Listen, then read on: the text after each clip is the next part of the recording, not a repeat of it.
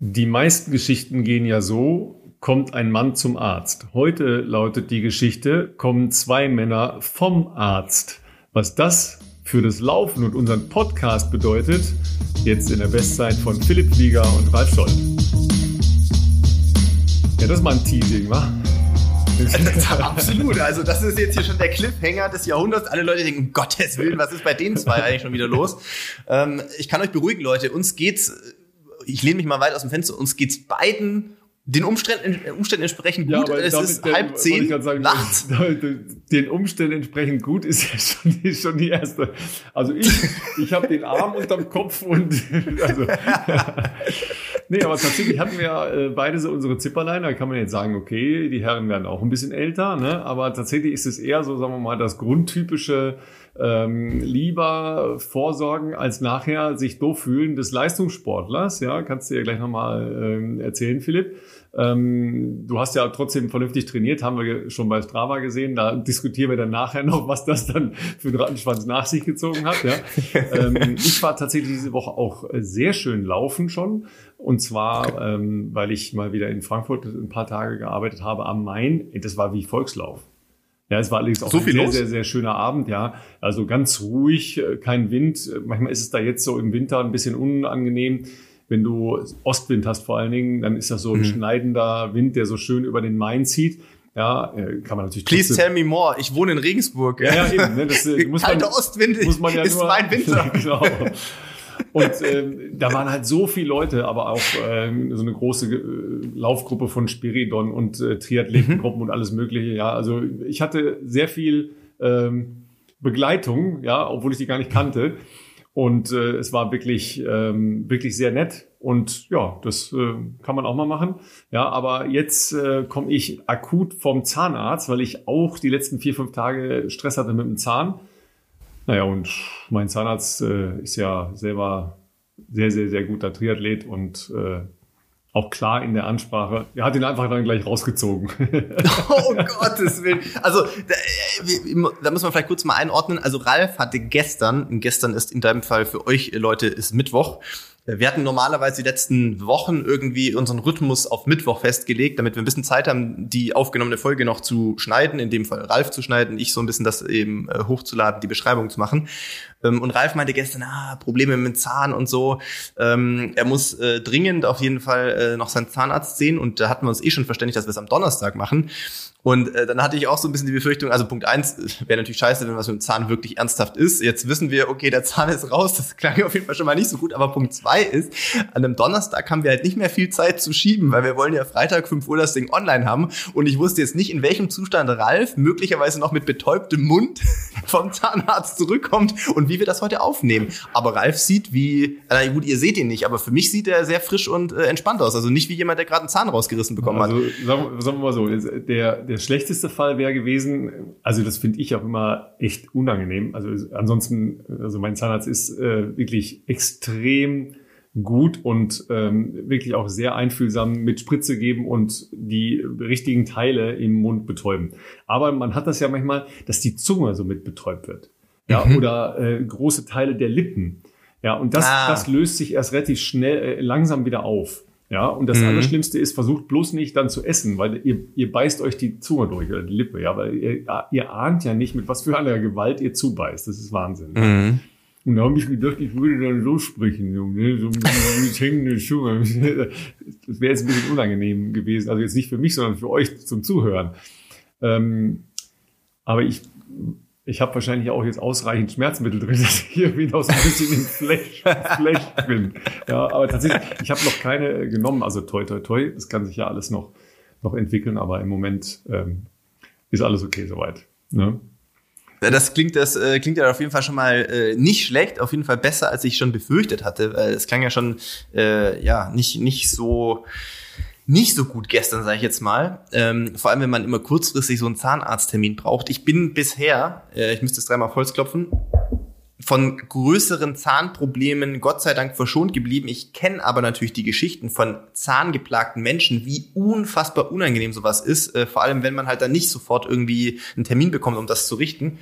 Ähm, insofern äh, bin ich eigentlich Ja, bin ich sehr, äh, sehr froh. Ralf macht auf jeden Fall hier einen, einen recht entspannten Eindruck, sage ich jetzt mal Also- noch. Ähm, also- was, wie, Also, ja? also erstmal, ich habe schon sehr viele Zahnarztpraxen auf dieser Welt gesehen, um das schon mal, schon mal zu sagen. Ja, aus, okay. also es, äh, ne, war, war leider schon eine Menge dabei. Ja, ähm, du kannst mir ja gleich noch mal sagen, wie die Zahnarztversorgung in Kenia wohl so sein wird, ja, weil du da ja bald hinfährst. Aber du musstest ja vorher erst noch mal nachgucken, äh, ob alles, ob alles gerade ist. Ne?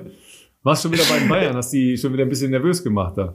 Ja, die, ich habe mich nochmal aufdrängen wollen, ob ich nochmal zu, äh, ja, zum, zum jetzigen Zeitpunkt meiner Karriere nochmal das Metier wechseln kann, aber irgendwie wollten sie mich einfach nicht.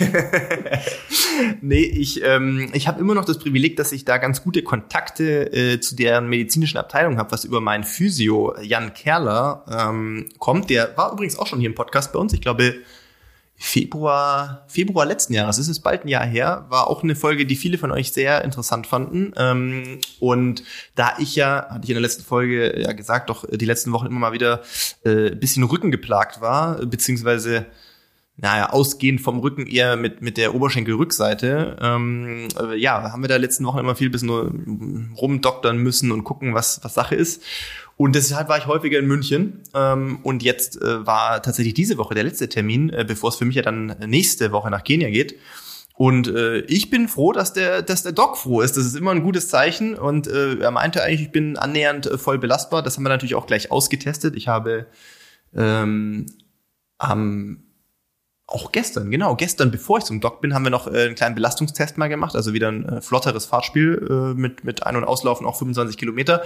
Und das, äh, das war sehr gut. Also hat sich echt wieder frei angefühlt vom Laufen und, und ähm, ja, ist immer schwer zu beschreiben, aber ihr Läufer wisst das ja, wie das ist. Also entweder du hast das Gefühl, alles ist so im, im Tune oder nicht. Und äh, ich habe den Eindruck, dass wir da physiotherapeutisch und äh, auch bei den Leuten in München, besten Dank äh, an die Säbener Straße, ähm, dass die das alles wieder ganz gut hinbekommen haben. Just in time, bevor ja dann nächsten Samstag für Felix und mich äh, nach Kenia geht.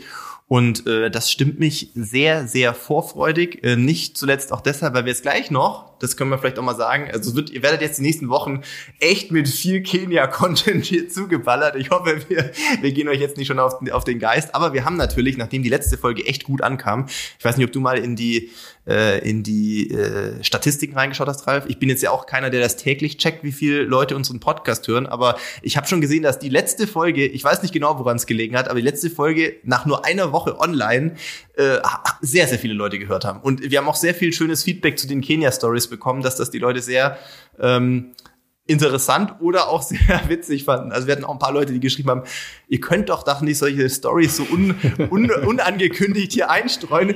Wie sieht das denn aus, wenn ich beim Laufen anhalten muss, weil ich einen Lachflash bekomme oder so? Also sagen wir mal so, es, äh, man hat ja gemerkt, dass wir uns gegenseitig amüsiert haben in der Art und Weise, wie du geschildert hast, wie es wohl sein könnte, mit 200 Kenianern in einer ähm, sehr staubigen Gegend unterwegs zu sein. Wir haben ja jetzt auch Ja. ein, ein Foto dazu bekommen, ja, und zwar ausgerechnet von Benjamin, äh, mit dem wir gleich eine Live-Schalte nach Kenia machen, ja, ähm, weil uns das so spannend ist. Der macht da gerade eine Hospitanz in seiner A-Trainer-Ausbildung und ähm, was das alles bedeutet, was er macht, was er da beobachtet, es wird bestimmt ganz äh, spannend. Aber da hat man dann eben auch mal einen optischen Eindruck dazu gehabt. Du hast aber auch äh, ne, nochmal Kompliment, das auch sehr plastisch geschildert, ja und äh, mit den entsprechenden unverschämten Bemerkungen von dir, von mir, nee, von mir war das, nicht von dir, von mir, ja, ähm, kam das glaube ich relativ amüsant rüber, ja, also es konnten die Leute irgendwie auf jeden Fall gut haben. Ne? So jetzt nochmal die Frage, wenn du jetzt in Kenia akut Zahnschmerzen kriegen würdest, was dann? Es ist, es ist immer sehr schlecht, wenn du in Kenia krank wirst. Das sage ich jetzt mal vorsichtig ausgedrückt. Es gibt, also ich glaube, wer, wer war denn das? Also ich glaube vor, ich sage jetzt wieder keine Namen, aber ähm, vor zwei Jahren, als wir da waren, äh, Schweizer Bekannte, Schweizer Freunde, also Trainingskollegen sozusagen dort auch vor Ort, die man ja lange kennt und äh, mit denen man ja auch bei verschiedenen Wettkämpfen auch läuft. Da ist einer von beiden ist echt krank geworden, also wirklich krank. Er hatte sehr, sehr hohes Fieber und wir wussten ja auch nicht im Camp, also wir sind alles dann eher so Hobby-Doktoren, alle irgendwie wie so als Sportler. Ähm, ist das jetzt also was kann das sein? Ne? Dann denkst du natürlich vielleicht Malaria, keine Ahnung, irgendwas ist es. Und dann war halt am Ende des Tages auch so, dass äh, irgendwann so schlecht war nach ein, zwei Tagen, dass man gesagt hat, er, es gibt so eine Art Dorfkrankenhaus in Iten, aber ich glaube, da willst du nicht hin, wenn, also, ja, wenn wirklich was ernst ist. Und dann ist er nach Eldoret in das Krankenhaus. Das ist halt, wie gesagt, äh, ja, Eldoret so dreiviertel Stunde entfernt ist das. Aber das ist auch nicht ein Krankenhaus, wie ihr euch das jetzt hier in Deutschland vorstellt, sage ich jetzt mal. Also es ist generell eher uncool, wenn du dort in diesem sehr abgelegenen äh, äh, Bergregion äh, irgendwas hast. Das möchte ich ja eigentlich nicht haben. Also mit Zahnschmerzen wüsste ich gar nicht, was ich da mache. Ich weiß nicht, ob es da so reguläre Zahnärzte gibt. Und äh, ach, alles andere ist auch echt nicht, nicht, also in Kenia schon eine, eine Herausforderung, wo du dir wahrscheinlich echt abwägen musst. Versuche ich mich hier irgendwie vor Ort behandeln zu lassen oder fliege ich nach Hause, falls ich es noch schaffe, sozusagen. Ähm, das ist, das ist wirklich ein Problem, äh, was man echt nicht haben möchte. Ja, also tatsächlich war ich schon in Kanada, in äh, USA, in Brasilien. Äh, Irgendwo, irgendwo war ich auch in Asien schon mal, also überall schon mal beim Zahnarzt, ja, weil ich immer, immer wieder Stress habe, hatte, wie auch immer.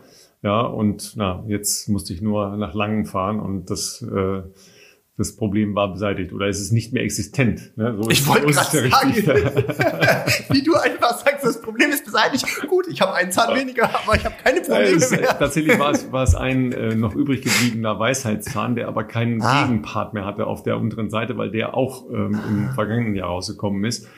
Dann ist der Verlust ist, der war auch jetzt nicht in Gold oder Silber oder sonst zu verschmerzen. Metallen, der ist äh, zu verschmerzen. Wie gesagt, bis jetzt habe ich auch noch keine Schmerzen. Aber ähm, damit sind wir ja auch bei unserem Partner. Es kommt natürlich jetzt schon darauf an, dass ich mich vernünftig verhalte. Also erstens, ich darf schon mal nicht schwimmen die nächsten Tage, bis die Wunde, weil es ja eine richtige Wunde zu ist. Ja, dann, ähm, ich glaube, ich würde jetzt auch erstmal zwei Tage ein bisschen äh, entspannt machen, ja, eher mal so in Gymnastik oder ein bisschen spazieren gehen, vielleicht auch ganz, ganz locker Radfahren oder so, also wirklich easy peasy. Ja, und dann sehr, sehr gut essen.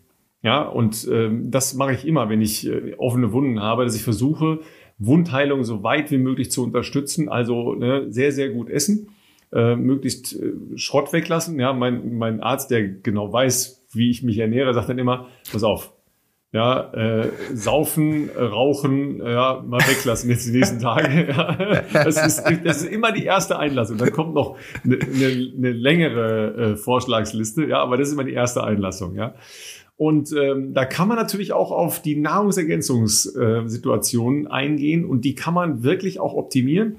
Wir haben da ja unser schönes All-in-One-Produkt, äh, weil damit kann ich natürlich auch sowas und nicht nur die Immunabwehr, nicht nur die Regeneration, äh, nicht nur das älter werdende ja, unterstützen, sondern ich kann da wirklich was erreichen, dass zum Beispiel auch solche Geschichten wie offene Wunden etc. viel, viel besser heilen. Absolut, Ralf. Also ähm, ihr, die regelmäßig zuhört, wisst ja, Athletic Greens und deren Produkt AG1 ist äh, unser Partner schon seit geraumer Zeit und äh, wir freuen uns natürlich immer über deren Support. Wir freuen uns aber auch über deren Produkte, denn die sind auch bei mir regelmäßig äh, und zwar täglich im Einsatz. Ich versuche natürlich auch nicht nur die Tage bis Kenia so optimal wie möglich zu gestalten, sondern Athletic Greens wird mich natürlich auch nach Kenia begleiten und auch dort werde ich mir natürlich äh, täglich AG1 gönnen und äh, für die Leute, die vielleicht vielleicht auch entweder viel trainieren oder einen stressigen Job haben oder sonst irgendwie äh, gefordert sind, vielleicht ja auch reisen, haben wir natürlich hier ein äh, Top-Angebot, nämlich ähm, ihr könnt unser unsere Special Offer sozusagen bestellen. Ihr bekommt äh, in deren Abo nicht nur einen Monatsvorrat äh, an äh, AG1, sondern dazu auch noch einen Jahresvorrat an Vitamin D3 und K2 plus fünf Travel Packs, also praktische äh, Einwegverpackungen, die man halt easy mal in einen Rucksack oder in eine Handtasche reinschmeißen kann.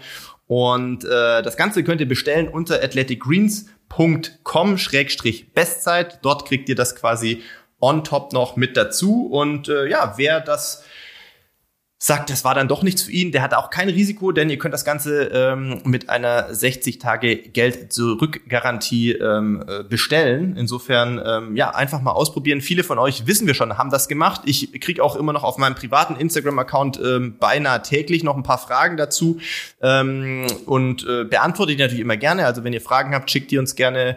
Äh, wir können euch da immer weiterhelfen und freuen euch da auch weiterzuhelfen. Ähm, schaut mal rein athleticgreens.com Schrägstrich Bestzeit. Ja, meine Ration für heute ist schon leer. Ne? Ich habe also schon äh, da entsprechend vorgesorgt. Und ja, das neue Paket ist angekommen. Das ist ja immer wie Weihnachten. Ne? Das Paket ist angekommen, äh. aber es ist natürlich wie immer beim Nachbarn abgegeben worden. Ne? Aber das wird ah. morgen wieder abgeholt. ja, bei mir tatsächlich auch äh, just in time. Ich habe auch geschrieben, ey, vor Kenia wäre gut, wenn ich nochmal ein, ein, äh, eine neue Packung bekomme, weil ich ja tatsächlich auch exakt vier Wochen dort vor Ort bin. Und ähm, das hat natürlich auch für mich perfekt funktioniert. Insofern äh, ja, werden wir auch den nächsten Monat sehr gut versorgt sein. Sag mal, und jetzt äh, so im Anlauf aufs Trainingslager, ja, es gibt ja zwei Strategien, ja. Äh, erstens äh, richtig nochmal reinhauen, ja, damit man ein, ein gutes Level beim Trainingslager hat, oder ein paar Tage vorher Luft rausnehmen. Was machst du? Äh, eher Luft rausnehmen tatsächlich, ähm, weil ich ja weiß, dass die vier Wochen vor Ort relativ fordernd sein werden. Und ähm, ich habe eigentlich bis dahin, wenn alles noch so läuft, wie ich es mir vorstelle, im Prinzip am Wochenende einen Long Run, dann Montag oder Dienstag, wahrscheinlich eher Dienstag nochmal ein, ein Fahrtspiel und vielleicht Freitag nochmal ein Long Run. Wobei bei den Long Runs muss ich dazu sagen, die sollen jetzt gar nicht so wahnsinnig scharf gelaufen werden, sondern eher einfach die Streckenlänge runterspulen und äh, tatsächlich wird der Samstag, also mein Reisetag wird ein kompletter Ruhetag sein, weil ich echt den ganzen Tag unterwegs bin. Ähm, Im Prinzip sieht das so aus, dass ich relativ früh, ich glaube um 5 Uhr schon in München sein muss und dann geht das über Umwege nach Nairobi und dann bin ich in Nairobi abends um 21 Uhr zusammen mit Felix. Ähm, kommen wir da an, werden dann dort äh, in der Nähe vom Flughafen praktisch eine Nacht in einem Hotel pennen ähm, nächster Morgen wahrscheinlich eine, eine kleine Einheit im Hotel auf dem Laufband laufen, einfach um so ein bisschen die Reise ein bisschen rauszu, rauszuschütteln, rauszuschaken, sich ein bisschen zu bewegen. Also easy, ne? Also irgendwie halt zehn Kilometer, dreiviertel Stunde oder irgendwas halt so ein bisschen auf dem Laufband bewegen. Äh, dann frühstücken und dann geht's für uns äh, per Inlandsflug weiter nach, also von Nairobi nach Eldoret ähm, was so die nächste größere, naja, wie sagt man, so Regionalhauptstadt praktisch dann in diesem Gebiet ist, wo wir da trainieren. Das ist so im Nord, Osten praktisch von Kenia und dann von da auch noch mal eine gute Stunde mit dem Auto, bis wir dann tatsächlich in dem berühmten Dorf Iten sind, äh, wo so viele Weltklasseläufer herkommen und dahin schalten wir jetzt, haltet euch fest, wir machen jetzt eine Live-Schalte sozusagen nach Kenia für unseren Gast Benjamin Franke. Ähm, wir hoffen mal, die, die Internetverbindung hält. Das wird ein guter, das wird eine gute Blaupause jetzt, Ralf, für das, was uns die nächsten vier Wochen erwartet, wenn wir versuchen, einen Podcast aufzunehmen. Also ich bin, ähm, ja, ich bin äh, sehr gespannt, wie das klappen wird, weil das wäre sonst ein Problem, das wir die nächsten vier Wochen auch haben werden. Also sonst äh, erzählst du einfach mal 20 Minuten und ich dann 20 Minuten und wir schicken uns das gegenseitig zu. Das funktioniert auch, ne? Ähm, Nochmal so. noch zum ähm, Benny, unserem Gast gleich. Ähm, ich kenne ihn vom Triathlon, ja. Ähm, er ist derjenige, der dann irgendwann in, in Ultrageschwindigkeit an einem vorbeigebrettert kommt, weil er ein exzellenter Läufer ist. Du hast ihn in Kenia kennengelernt, ne? Genau, ich habe ihn vor zwei Jahren in Kenia kennengelernt. Da war er auch zum für sich so so im Trainingslager, natürlich auch für ein bisschen für Urlaub, für die Eindrücke und äh, hat auch einen Kollegen vom NDR so ein bisschen filmerisch, glaube ich, auch unterstützt, weil wir haben damals auch ein Interview für den NDR aufgenommen und ähm, ich glaube, er war damals auch zwei oder drei Wochen sogar dort vor Ort. Also der kennt Kenia ganz gut. Soweit ich weiß, war er sogar davor schon mal in Kenia. Also ähm, ist so, ja, da nicht, nicht fremd, sage ich jetzt mal. Ja, ist uns natürlich eine große Ehre, dass wir jetzt quasi eine Live-Schalte nach Kenia machen. Und das, obwohl Philipp noch in Regensburg dem äh, Regen frönt. Ja, ja wie, wie ist es in Afrika? Äh, spät. Äh, ich hatte gerade schon gesagt, äh, 22 Uhr, das ist ähm, jetzt äh, zur Zeit der Aufnahme fast schon gegen den Biorhythmus. Ähm, Philipp kennt das ja. Äh, es wird früh trainiert und äh, dann nachmittags die zweite Einheit und dann, ja, irgendwann so gegen 22 Uhr sind dann eigentlich spätestens schon die Lichter aus. Aber ich freue mich, hier zu sein und glaube, wir haben so ja fast 20 Grad wärmeres Wetter als ihr bei euch in Deutschland. Also ähm, ich bin auf jeden Fall froh, gerade hier zu sein, wenn ich mir so die Wetterberichte anschaue ja, ich finde das äh, nicht fair, dass du gleich den äh, Finger in den ganz wunden Punkt reinlegst. Ne? Also bei mir zumindest, weil Philipp ist ja, Philipp ist ja schon in Vorfreude los. Absolut. Ne?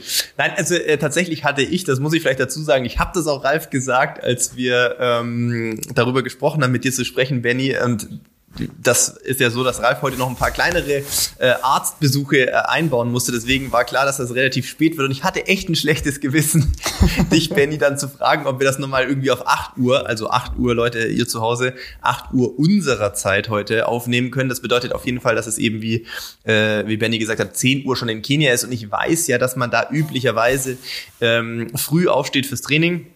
Früh bedeutet äh, nicht selten auch mal, dass man um 5 Uhr aufsteht, um dann bei Sonnenaufgang 6 Uhr, 6.30 Uhr, weiß ich jetzt nicht genau, wie das bei euch gerade ist, äh, schon irgendwie zu starten. Ähm, das kann da durchaus passieren und dementsprechend ist es halt einfach, du sagst es vom Biorhythmus her, relativ schnell üblich, dass man einfach abends sehr früh ins Bett geht, so irgendwie grob zwischen neun und zehn, weil halt am nächsten Morgen dann auch ziemlich zeitig der Wecker klingelt fürs Training. Ja, aber ich äh, glaube, ausnahmsweise kann man das mal ganz gut äh, integrieren und äh, das passt eh ganz gut. Morgen äh, ist ein lockerer Tag. Heute war ein längerer Lauf und übermorgen wieder ein längerer Lauf und dementsprechend äh, passt das mal ganz gut, dass man dann auch mal so ein bisschen gegen den Biorhythmus äh, Reize setzt, um es mal so zu formulieren. man muss jetzt. Und ich weiß schon, ich weiß schon, warum ich den Scheiß nicht mache. Es wird mir immer klarer. man muss jetzt vielleicht dazu sagen, ähm, für die Leute, die dich jetzt noch nicht kennen, wir werden natürlich natürlich eine kleine Intro machen, aber ähm, äh, dass du ja einerseits natürlich äh, auch äh, sehr ambitionierter Läufer bist, auch äh, im Triathlon äh, sehr ambitioniert unterwegs bist, aber jetzt in Kenia nicht nur für dein eigenes Training bist. Da haben wir uns ja mal kennengelernt vor zwei Jahren tatsächlich auch. Äh, da mhm. warst du mit mit äh, Henning Lennartz noch und äh, Fabian Wittke damals. Mm, jetzt bist du ja wieder in Kenia, natürlich auch um zu trainieren, klar, aber du bist ja auch da, weil du aktuell deine, ich nehme mal an A-Lizenz, ist es wahrscheinlich Trainer A-Lizenz Lizenz machst und deswegen auch äh, bei Bundestrainern hospitierst, richtig? Ja, ganz genau. Katrin Dörrer-Heinig war bis vor zwei Tagen hier mit äh, dem Marathon-Team. Also die Jungs und Mädels sind noch fast alle hier. Nur Katrin ist äh, schon wieder nach Deutschland gereist und äh, Wolfgang Heinig ist noch äh, die gesamte Zeit hier, bis äh, Sonntag dann auch mein Rückflug geht. Aber genau, das war der Hauptgrund, warum ich jetzt die guten zwei Wochen hier sein durfte und ähm, konnte das damit eben dann gut kombinieren, eben bei denen mit über die Schulter zu schauen und äh, einfach mal zu schauen, wie wird hier in der Höhe trainiert. Das ist ähm, aktuell eine DLV-Maßnahme, um eben die Marathonläuferinnen und Läufer für die äh, anstehenden äh, Meisterschaften, Europameisterschaft und Weltmeisterschaft, wie du ja auch weißt, Philipp, ähm, vorzubereiten. Und ähm, da sind halt super viele Leute hier. Und da habe ich dann gedacht, äh, nachdem es mir vor zwei Jahren echt so gut gefallen hat, ähm, auch gerade mit Wolfgang Heinrich damals fingen so die ersten Kontakte an, habe ich äh, ja die Chance genutzt und äh, genau wieder aufs Wetter zu kommen und habe es damit kombiniert. Äh, diese Hospitation hier zu machen und kann nur sagen, also es war schon sehr, sehr spannend auch zu sehen, wie unterschiedlich trainiert wird, aber gleichzeitig auch, ähm, wie schon zu diesem Jahreszeitpunkt einfach äh, ja sehr, sehr viel trainiert wird, ähm, um die Form schon für die kommenden Wettkämpfe aufzubauen. Also ich muss mir das so vorstellen, du rennst die ganze Zeit hinter äh, Katrin oder Wolfgang her und ähm, bist mit deinem Klemmbrett unterwegs oder machst Aufzeichnungen. nee, tatsächlich habe ich ja schon fantastische Aufnahmen von dir gesehen. Ja. Also jetzt nicht, nicht nur die von äh, dem sehr plastisch geschilderten Laufvergnügen, wenn man äh, nicht 2,35 die Tausender laufen kann, also die 1 Minuten, 1 Minuten Belastung, Entlastung, ähm, sondern auch großartige Landschaftsaufnahmen, weil du ja heute in deinem Post, ich weiß nicht, ob er heute oder gestern war, jedenfalls ja auch darauf hingewiesen hast, dass man redet ja in unserer Szene immer nur so über Laufen und Höhentraining und so viele Kilometer und so viel Kilometer und die Belastung und jede Belastung, aber es ist einfach auch ein fantastisches Land. Ganz genau. Also ähm, um nochmal auf das Thema Klemmbrett zurückzukommen, ähm, Wolfgang benutzt ein ganz, ganz äh, tolles, ganz kleines, ja so ein Schreibheftchen, wo er sich äh, nicht nur Rundenzeiten der Athletinnen aufschreibt, sondern auch dann mal Laktatwerte, die zwischenzeitlich gemessen werden zwischen äh, den 400ern, sondern äh, alle möglichen Informationen, die er dann für die nächsten Einheiten gut gebrauchen kann. Ähm, also ich probiere tatsächlich ähm, so viel es geht halt äh, mitzuschneiden. Also ich ähm, versuche halt ähm, bei allen Gruppen irgendwie zu gucken, was wird trainiert. Ähm, ja, es wird halt zweimal am Tag bei allen trainiert, dementsprechend habe ich halt äh, super viele Möglichkeiten und kann nicht immer überall dabei sein, aber ich versuche halt ähm, wenigstens immer mitzubekommen, was die äh, Männer ähm, trainieren. Das sind dann halt die Jungs um äh, Tom Groschel, Hendrik Pfeiffer, ähm, Jetzt ist Amanal Petros auch angekommen und ähm, dann geht's bei den Frauen eben weiter mit äh, Katharina Steindruck, äh, Gesa Krause, Rabea Schöneborn ist jetzt vor kurzem angekommen, ähm, Lisa Oeth ist hier und ähm, Sophie Kretschmer und so weiter. Also es sind super viele Athleten hier, wo ich halt echt immer zuschauen kann, ähm, wie es geplant wird, wie nachher die Einheit durchgeführt wird und auch ähm, Katrin, als sie hier war und Wolfgang können eben auch nur bei einer Einheit immer dabei sein.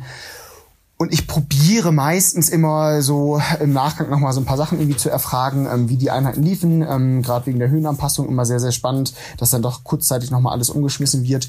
Ähm, bei manchen anderen, wie Amanal, ist es so, der geht morgens dann, äh, wie Philipp vorhin sagte, zum Sonnenaufgang schon mit 35 Kenianern irgendwie äh, mit Julian Wonders und der Gruppe zusammenlaufen. Da schaffe ich es dann meistens irgendwie nicht. Aber es ist dann immer gut zu wissen, was die dann auch für einen lockeren Dauerlauf morgens um äh, 5.45 Uhr schon so reißen können. Ähm, aber ansonsten gucke ich halt, dass ich möglichst möglichst viel irgendwie mitschneiden kann und ähm, gucke immer, was ich da so überall, sage ich mal, so ein bisschen was mitkriege. Äh, da muss man natürlich dazu sagen, also ähm, für die Leute auch zu Hause, die da jetzt nicht so firm sind, ich versuche immer das, was für uns, also für mich ja irgendwie so selbstverständlich ist, jetzt ein bisschen zu erklären, wie das bei euch zu Hause ist. Es ist natürlich bei so einem DLV-Lehrgang, also einem Bundeskader-Lehrgang, ähm, das ist natürlich eine, eine ja, Bundeskadermaßnahme, aber das sind natürlich ganz viele Athleten auch aus sehr unterschiedlichen Trainingsgruppen. Ne? Deswegen hat ja äh, Benjamin auch gerade schon gesagt, dass da jetzt nicht jeder zwangsläufig das Gleiche trainiert. Also sicherlich gibt es immer die Möglichkeit, dass man da zusammen trainieren kann, aber natürlich kommen die auch aus verschiedenen Trainingsgruppen, haben verschiedene Trainer.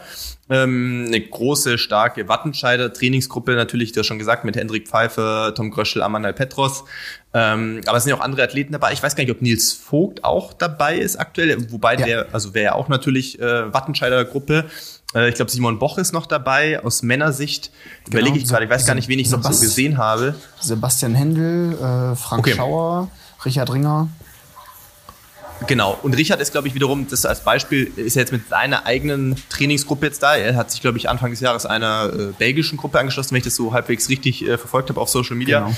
Ähm, also da gibt es ja immer verschiedene Möglichkeiten, natürlich auch sein Training ähm, zu gestalten, aber alleine muss wahrscheinlich äh, selten jemand trainieren. Ähm, außer vielleicht bei Frank Schauer. ich weiß nicht, wie sein Training aktuell aussieht. Also Frank macht ja gerne mal ein paar, paar extra Kilometer noch. Ich weiß nicht, ob da alle so mitziehen. Ich weiß noch, dass Frank vor zwei Jahren, glaube ich, auch echt mal so Wochen hatte mit ich glaube 230 Kilometer oder 240. Da gab es nicht ganz so viele, die da in den Regionen unterwegs waren. Ähm, aber ähm, ist denn äh, Tono Kirschbaum auch aktuell da? Der ist ja nicht nur der Trainer von äh, besagter Wattenscheider Trainingsgruppe, immer noch, auch wenn er jetzt zwar, glaube ich, offiziell in, äh, in Wattenscheid in, in, in Rente ist, aber ich glaube, er hat ja wieder Funktionen übernommen äh, beim, beim DLV auch als Bundestrainer, meine ich. Ja, genau. Der hatte nochmal eine Bundestrainerstelle bekommen für die Langstrecke. Und äh, da war die Idee, dass er sich mit äh, Katrin so ein bisschen den Staffelstab in die Hand gibt. Ähm, mhm. Leider, ähm, ich weiß gar nicht genau warum, ähm, ist Toni jetzt aber nicht hier, hatte sich mhm. kurzfristig, äh, genau, anderweitig nochmal entscheiden müssen und ähm, ist dementsprechend jetzt leider nicht vor Ort. Aber wie du sagtest, ähm, trainiert er die ganzen Jungs und die, äh, genau, haben die Trainer alle von Tono und gehen halt eben weiter in den Vorgaben nach und versuchen ihre Kilometer abzuspulen und das ist ja schon echt, echt krass, was die machen. In, in welcher Hinsicht krass? Weil ähm, Höhentraining ist ja immer so eine Zauberformel, aber ähm, wir haben das schon hin und wieder mal angesprochen. Also auch ähm, wenn man mal auf die Idee kommt, ja, dann laufe ich halt einfach mal auf 1000, 1500 oder 2000 Meter Höhe das ist nicht ein Training wie jedes normale Training, weil es ist eben weniger Sauerstoff zur Verfügung und dann läuft man halt einfach anders. Ähm, aber das, äh, deine, sagen wir mal, deine Einlassungen klingen so ein bisschen so danach, als würdest du sagen, das scheint denen hier völlig wurscht zu sein. Die rennen trotzdem wie die Irren. Äh, ja, also tatsächlich ähm, denke ich das wirklich manchmal und frage mich halt auch wirklich, wo die zweite oder dritte Luft auch herkommt. Aber ähm, wir sind Gott sei Dank noch im Jahr Anfang des Jahres und ähm, die großen Wettkämpfe sind ja noch ein paar Monate hin und so äh, haben sie noch nicht die ganz großen, äh, äh ich sage jetzt mal ähm, Monstereinheiten äh, vor sich, aber es gibt halt auch mal dann so Einheiten, ähm, wo sie dann 200 Meter auf der Bahn machen, wo du den äh, Jungs dann zum Beispiel auch echt echt ansiehst, dass sie da alles geben und äh, gucken, was so die dünne Luft hergibt.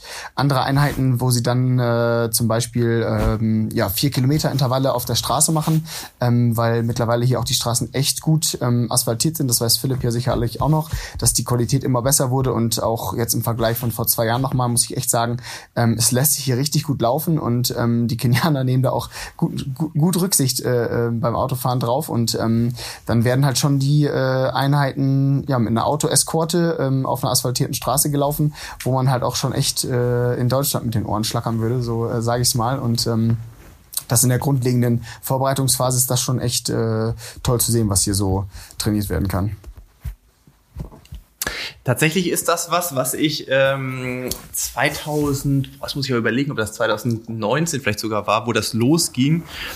Also als ich das erste Mal in Kenia war, war das für die Leute, die schon häufiger dort waren, schon so, boah, jetzt werden hier Straßen asphaltiert. Also so, so was krass Besonderes, ne? weil davor gab es halt eine asphaltierte Straße, so eine Art äh, Bundesstraße, wenn man so will, die ja quasi quer durch den durch den Ort, durch Iten durchgeht. Und ansonsten ist halt alles links und rechts davon sind halt einfach äh, Straßen, wo es eben auch zu, naja, wo, wo, wo Anwohner irgendwo hin müssen, wo es zu anderen Dörfern geht. Die waren halt einfach, das sind diese klassischen Dirt Roads. Und, ähm, und damals hat das begonnen, diese Kelu Road oder so, dass da äh, angefangen wurde zu asphaltieren. Ein Stück von der Moiben Road ist äh, irgendwie asphaltiert worden. Und, ähm, und das habe ich aber auch gehört, dass das halt jetzt sehr weit, also dass das halt peu à peu, klar, ich bin jetzt ja auch nicht äh, irgendwie 24-7 äh, vor Ort in Kenia, sondern du bist dann gefühlt alle, weiß ich nicht, halb, dreiviertel Jahr, vielleicht, wenn es hochkommt, mal da, beziehungsweise bei mir letztes Jahr ja gar nicht. Ähm, und dann wird einem das, glaube ich, so richtig bewusst, was da für ein Fortschritt auch stattfindet äh, in, in, Form von asphaltierten Straßen. Und äh, das ist natürlich nicht nur für die Anwohner natürlich super und für den Verkehr natürlich irgendwo auch gut, sondern natürlich bietet es auch ein bisschen mehr Möglichkeiten, ähm, das Training für uns natürlich oder auch für die Kenianer vor Ort zu, zu steuern, weil ähm, das habe ich kürzlich, aber da kannst du gleich was dazu sagen, Benny, äh, auf, auf Insta auch bei einigen Leuten gesehen, die gerade vor Ort waren. Es gab ja auch mal, es ist zwar selten, glaube ich, im Januar oder Februar, also im kenianischen Sommer, wir haben ja auf der äh, Südhalbkugel eigentlich gerade äh, Sommer, äh, gab es auch mal Regentage. Und da muss man sich halt vorstellen, wenn es halt keine asphaltierten Straßen gibt, ihr müsst euch solche lehmigen Dirt Roads vorstellen, dann ist es generell schwer, sich außerhalb von diesen äh, Camps zu bewegen. Nicht nur läuferisch, sondern weil äh, das Wasser steht halt überall, es ist alles voller Matsch und, und schwimmt. Und das ist natürlich eine gute Gelegenheit, äh, auszuweichen. Äh, wie war das die letzten Tage, wenn es dann doch mal schlechter Wetter war? Ähm, also wir sind jetzt äh, knapp zwei Wochen hier und äh, wir hatten tatsächlich sehr, sehr viel Glück, weil wir zehn Tage lang äh, also wirklich stetig morgens 15 äh, Grad, nachmittags 25 Grad, äh, Sonne maximal zwei, drei Wolken am Tag hatten.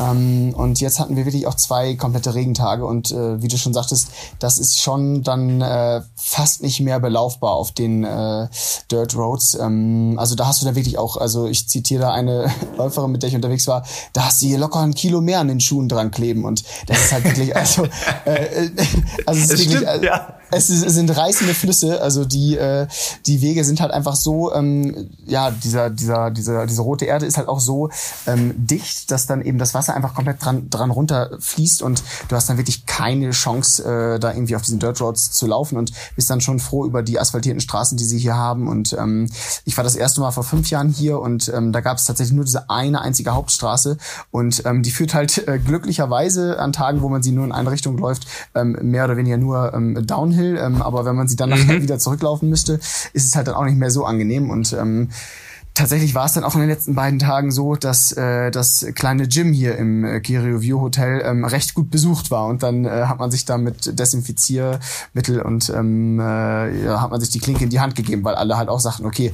erstmal 800 Meter diese Dirt Road nach oben bis zur Hauptstraße kommt man vielleicht nicht mit, äh, äh, ohne dass man sich komplett schon wieder zugesaut hat. Und dann äh, geht man auch mal ein bisschen aufs Alternativ, äh, auf den Crosser oder ähm, aufs Rad und ähm, vielleicht mal ein bisschen aufs Laufband, aber ähm, jetzt haben wir wieder Vorhersage die nächsten zehn Tage Tage soll, glaube ich, kein Regen äh, äh, kommen und äh, dementsprechend, Philipp, machst du äh, alles richtig, wenn du hier Ende Januar anreist.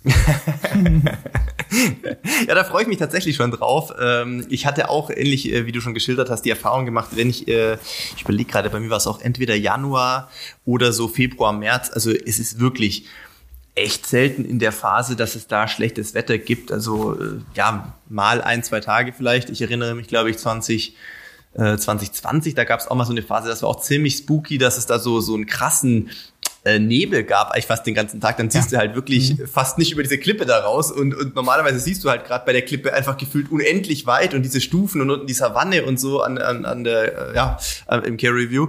Und das war auch echt so ein bisschen gespenstisch, aber das sind wirklich, kannst du an einer Hand wahrscheinlich abzählen, in drei Monaten vermutlich. Also es ist schon relativ äh, wetterbeständig und nochmal für die Leute zu Hause, wir reden hier gerade von 2400 Meter Höhe, ja. Also da hast du jetzt 20 äh, bis 25 Grad.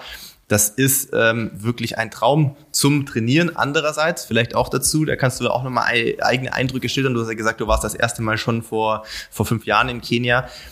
Hm, wie, wie, wie, wir versuchen ja immer das ein bisschen zu visualisieren oder zu bildlich zu gestalten. Wie, wie stellt man sich das vor? Wie muss man sich das vorstellen für die Leute, die jetzt zu Hause sind, die vielleicht noch nicht in der Höhe laufen waren oder in Kenia, wo ich finde, in Kenia ist es ja noch so hm, die Mischung aus 2400 Meter Höhe, sehr wenig Sauerstoff, plus sagen wir mal, anspruchsvoll zu laufende Wege überwiegend und, äh, und das noch mit einem gewissen Profil. Wie, wie, wie, wie fühlt man sich das so? Vor allem in der ersten Woche vielleicht, sage ich jetzt mal. Und du hast ja auch noch gesagt, das kommt noch dazu, das stimmt auch. Care Review, äh, Camp-Ausgang erstmal knapper Kilometer bergan, bis man so an der, am Hauptort, an der Hauptstraße wieder ist sozusagen. Ähm, Vielleicht werfe ich noch ganz kurz eben ein, was du vorhin noch sagtest äh, zum Wetter, dann haben wir das Thema abgeschlossen. Und zwar ähm, hatten die Kenianer tatsächlich gesagt in den letzten beiden Tagen, es ist der kenianische Winter. Und wenn man sich da mal anschaut, dass die mit den dicksten Jacken okay. und Wollmützen rumlaufen, bei äh, 13 oder 14 Grad, ähm, klar, okay. Regen, aber ähm, dann weiß man halt auch wirklich schon, dass die halt wirklich, denen muss so kalt gewesen sein. Das kennen die halt dann wirklich gar nicht so. Und wie du sagtest, mhm. das ist alle Jubeljahre mal so. Und äh, der kenianische Winter war dann genau zwei Tage lang und jetzt äh, heute liefen sie auch schon wieder ganz normal eben in äh, langer Kleidung rum, während wir ähm, Europäer dann eben äh, kurz kurz äh, tragen konnten und äh, fast schon wieder aus der Sonne raus durften. Ähm, ja, aber ich ähm, glaube, äh, äh, so diese erste Woche ist tatsächlich immer so ein, so ein wie soll ich sagen, so ein, so ein ganz spannender Moment für Leute, die eben wie ich nicht äh, ganz so regelmäßig da sind, wie du vielleicht, Philipp, auch. Ähm, man weiß halt hier, ja, man kann irgendwie gut laufen und ähm, man ist irgendwie in der Höhe. Aber ich glaube, was man immer ganz, ganz schnell irgendwie so auch als so ein bisschen, wir hatten das letztens beim Laufen, als selbstverständlich so ein bisschen annimmt, die ganze Community hier gerade so in dem Ort Iten ist halt so ja, so, so, so verrückt auch nach diesen Läufern und sie zeigen halt ganz, ganz viel Enthusiasmus auch. Also egal, ob es die kleinen Kinder sind, ähm, Jan Fitschner mhm. immer schon ganz, ganz viel beschrieben, die neben einem herlaufen ähm, und immer wieder den einen einzigen Satz rufen, how are you? Egal, ob sie äh, drei sind oder drei zehn. ja. sie, können, sie, sie können doch meistens nicht darauf antworten. Ähm, dann antwortest du und du kriegst da leider nichts mehr zurück. Ähm, aber das stimmt, ja. Ähm, das ist halt irgendwie das Schöne, weil die ganze Community ist halt so unglaublich offen und ähm, äh, ja, sie, sie sie florieren dieses Läuferleben hier von allen, egal ob es eben die Kenianer sind, die hier laufen gehen und versuchen Profis zu werden oder ob es eben die Europäer, Amerikaner ähm, und Asiaten sind, die hier zum Trainieren herkommen und ähm, neben diesen tollen Laufstrecken, ähm, die du auch angesprochen hattest, wo du eben äh, viel auf diesen Dirt Roads sehr profiliert laufen kannst, du hast eben auch äh, ja im, im Gegensatz zu Deutschland, wo du ja eigentlich nur befestigte Wege hast, hast du eben auch mal sehr sehr viel, was auch das Fußgelenk stärkt. Ähm, du hast eine gute Grundausbildung, sage ich mal so für für eigentlich für Crossläufe, wo du dich vorbereiten kannst. Ähm, und auf der anderen Seite hast du eben diese tollen Einblicke auch in diese kenianischen Kulturen. Also du kriegst tolles Essen serviert, was ganz, ganz wenig immer behandelt wird. Also du kriegst einfach einen gekochten äh, Butternut, äh, ähm, äh, Kürbis zum Beispiel fast jeden Abend. Du kriegst dazu dein Ugali, ähm, was ja aus Maismehl hergestellt wird, direkt ähm, vom Bauern nebenan. Ähm, äh, irgendwie wird noch ein äh, fluffiges Brot gebacken, was dann irgendwie vom äh, nächsten Nachbarn kommt. Ähm, und dazu gibt's ein bisschen äh, Auswahl an äh, Fleisch- und Gemüseprodukten. Und das ist irgendwie immer wieder das Gleiche in einer gewissen Weise und auf äh, der anderen Seite ist es immer wieder mit einer Variation verbunden, die einfach so, dass diese Kultur auch so wieder beschreibt. Einfach und gleichzeitig doch ähm, vollkommen ausreichend und ähm, man merkt es hier auch im Camp, dass alle Leute sehr, sehr genügsam werden, so äh, trainieren, essen, schlafen äh, und das Ganze irgendwie zwei oder dreimal am Tag ähm, in dem in der Abfolge so und ähm, das äh, spiegelt sich irgendwie auch so in der Mentalität wieder. So jeder hat Lust, sich über ähm, alle möglichen Themen zu unterhalten, ob es äh, die um, Umgebungsbedingungen hier sind, der neue Carbon-Schuh äh, vom Hersteller, ähm, der äh, irgendwie den jemand mitgebracht hat, oder ob es dann das Abendessen ist, auf das man sich schon wieder freut. Und das ist irgendwie etwas, was man auch äh, sowohl bei den Läufern als auch bei den Kindern jeden Tag merkt irgendwie. Ja, das klingt ja ein bisschen wie das Paradies, das ihr immer beschreibt, logischerweise. Ähm, auf der anderen Seite ähm, bist du jetzt ja, sagen wir mal, zumindest in äh, halboffizieller ähm, ähm, Mission da. Ähm, versuchst du jetzt dann auch gleichzeitig alle Trainingseinheiten, die du hospitierst, auch mitzutrainieren? Oder hast du selber einen Plan und versuchst den noch irgendwie äh, dazwischen zu packen? Und wo gehst du schwimmen und Radfahren? Also Radfahren haben wir ja schon gehört, ne? Auf den, auf den stationären Bikes da.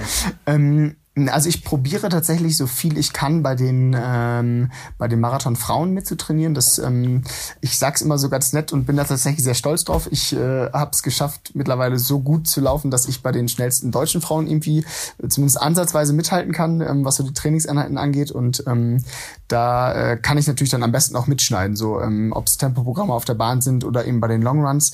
Ähm, heute zum Beispiel ähm, war ich mit äh, Rabea ähm, Schöneborn unterwegs bei einem längeren Lauf und dann haben uns die Jungs äh, um äh, Tom Groschel, Hendrik Pfeiffer und ähm, Frank Schauer überholt und ähm, mit einer, mit einer Auto-Eskorte dahinter und da habe ich nur mal kurz probiert dran zu bleiben, ähm, merkt dann aber doch ganz schnell, wie, äh, wie dünn der Sauerstoff hier ist ähm, und dementsprechend versuche ich gerade bei den Männern natürlich dann im Nachgang irgendwie nochmal ein paar Infos zu bekommen, wie schnell sie die Einheiten gemacht haben.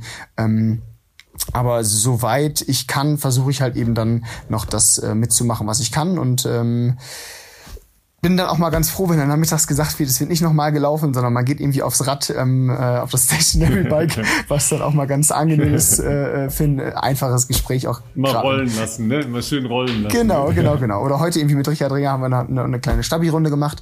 Ähm, das ist dann da auch schon mal dann so für mich als, ähm, ja, äh, ich, ich sag immer, äh, ambitionierten Hobbysportler dann äh, auch mal ganz gut und ähm, Ganz gut vielleicht nochmal der Übergang zum Fahrradfahren, Ralf. Ähm, ich musste tatsächlich schon äh, hier ein, zwei Mal an dich denken, weil auch in unserem Camp gibt es tatsächlich ein paar Triathleten, die sich hier hin verirrt haben. Ähm, okay. Hätte ich bis vor ein paar Jahren auch nicht gedacht.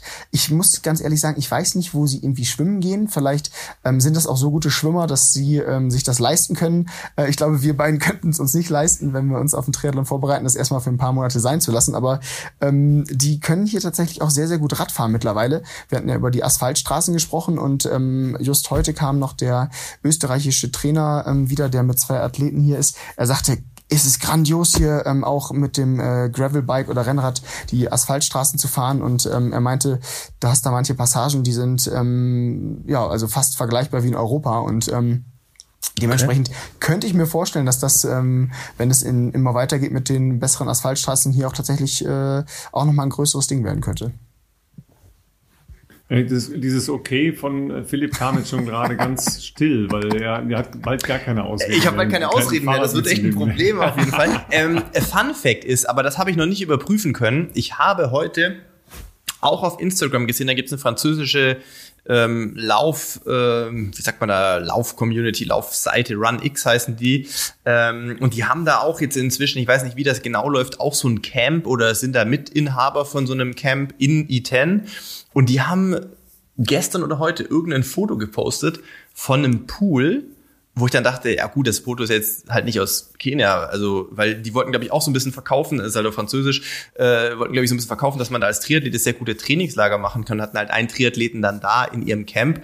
Ähm, aber ich habe dann auf dieses äh, Foto bzw. auf die Ortsangabe geklickt und scheinbar gibt es in Eldoret zumindest einen 25 Meter äh, Indoor-Pool ihr habt das jetzt noch nicht überprüft. Also nicht alle Triathleten jetzt bitte zu Hause aufbrechen, Tickets nach I10 buchen. Ich bin mir nicht sicher, ähm, ob das jetzt wirklich so ist, aber es sah so aus, als ob es da einen 25 Meter Indoor-Pool gibt und auch ein relativ großes, äh, professionell aussehendes Gym, so ähnlich wie bei Lorna äh, im Camp.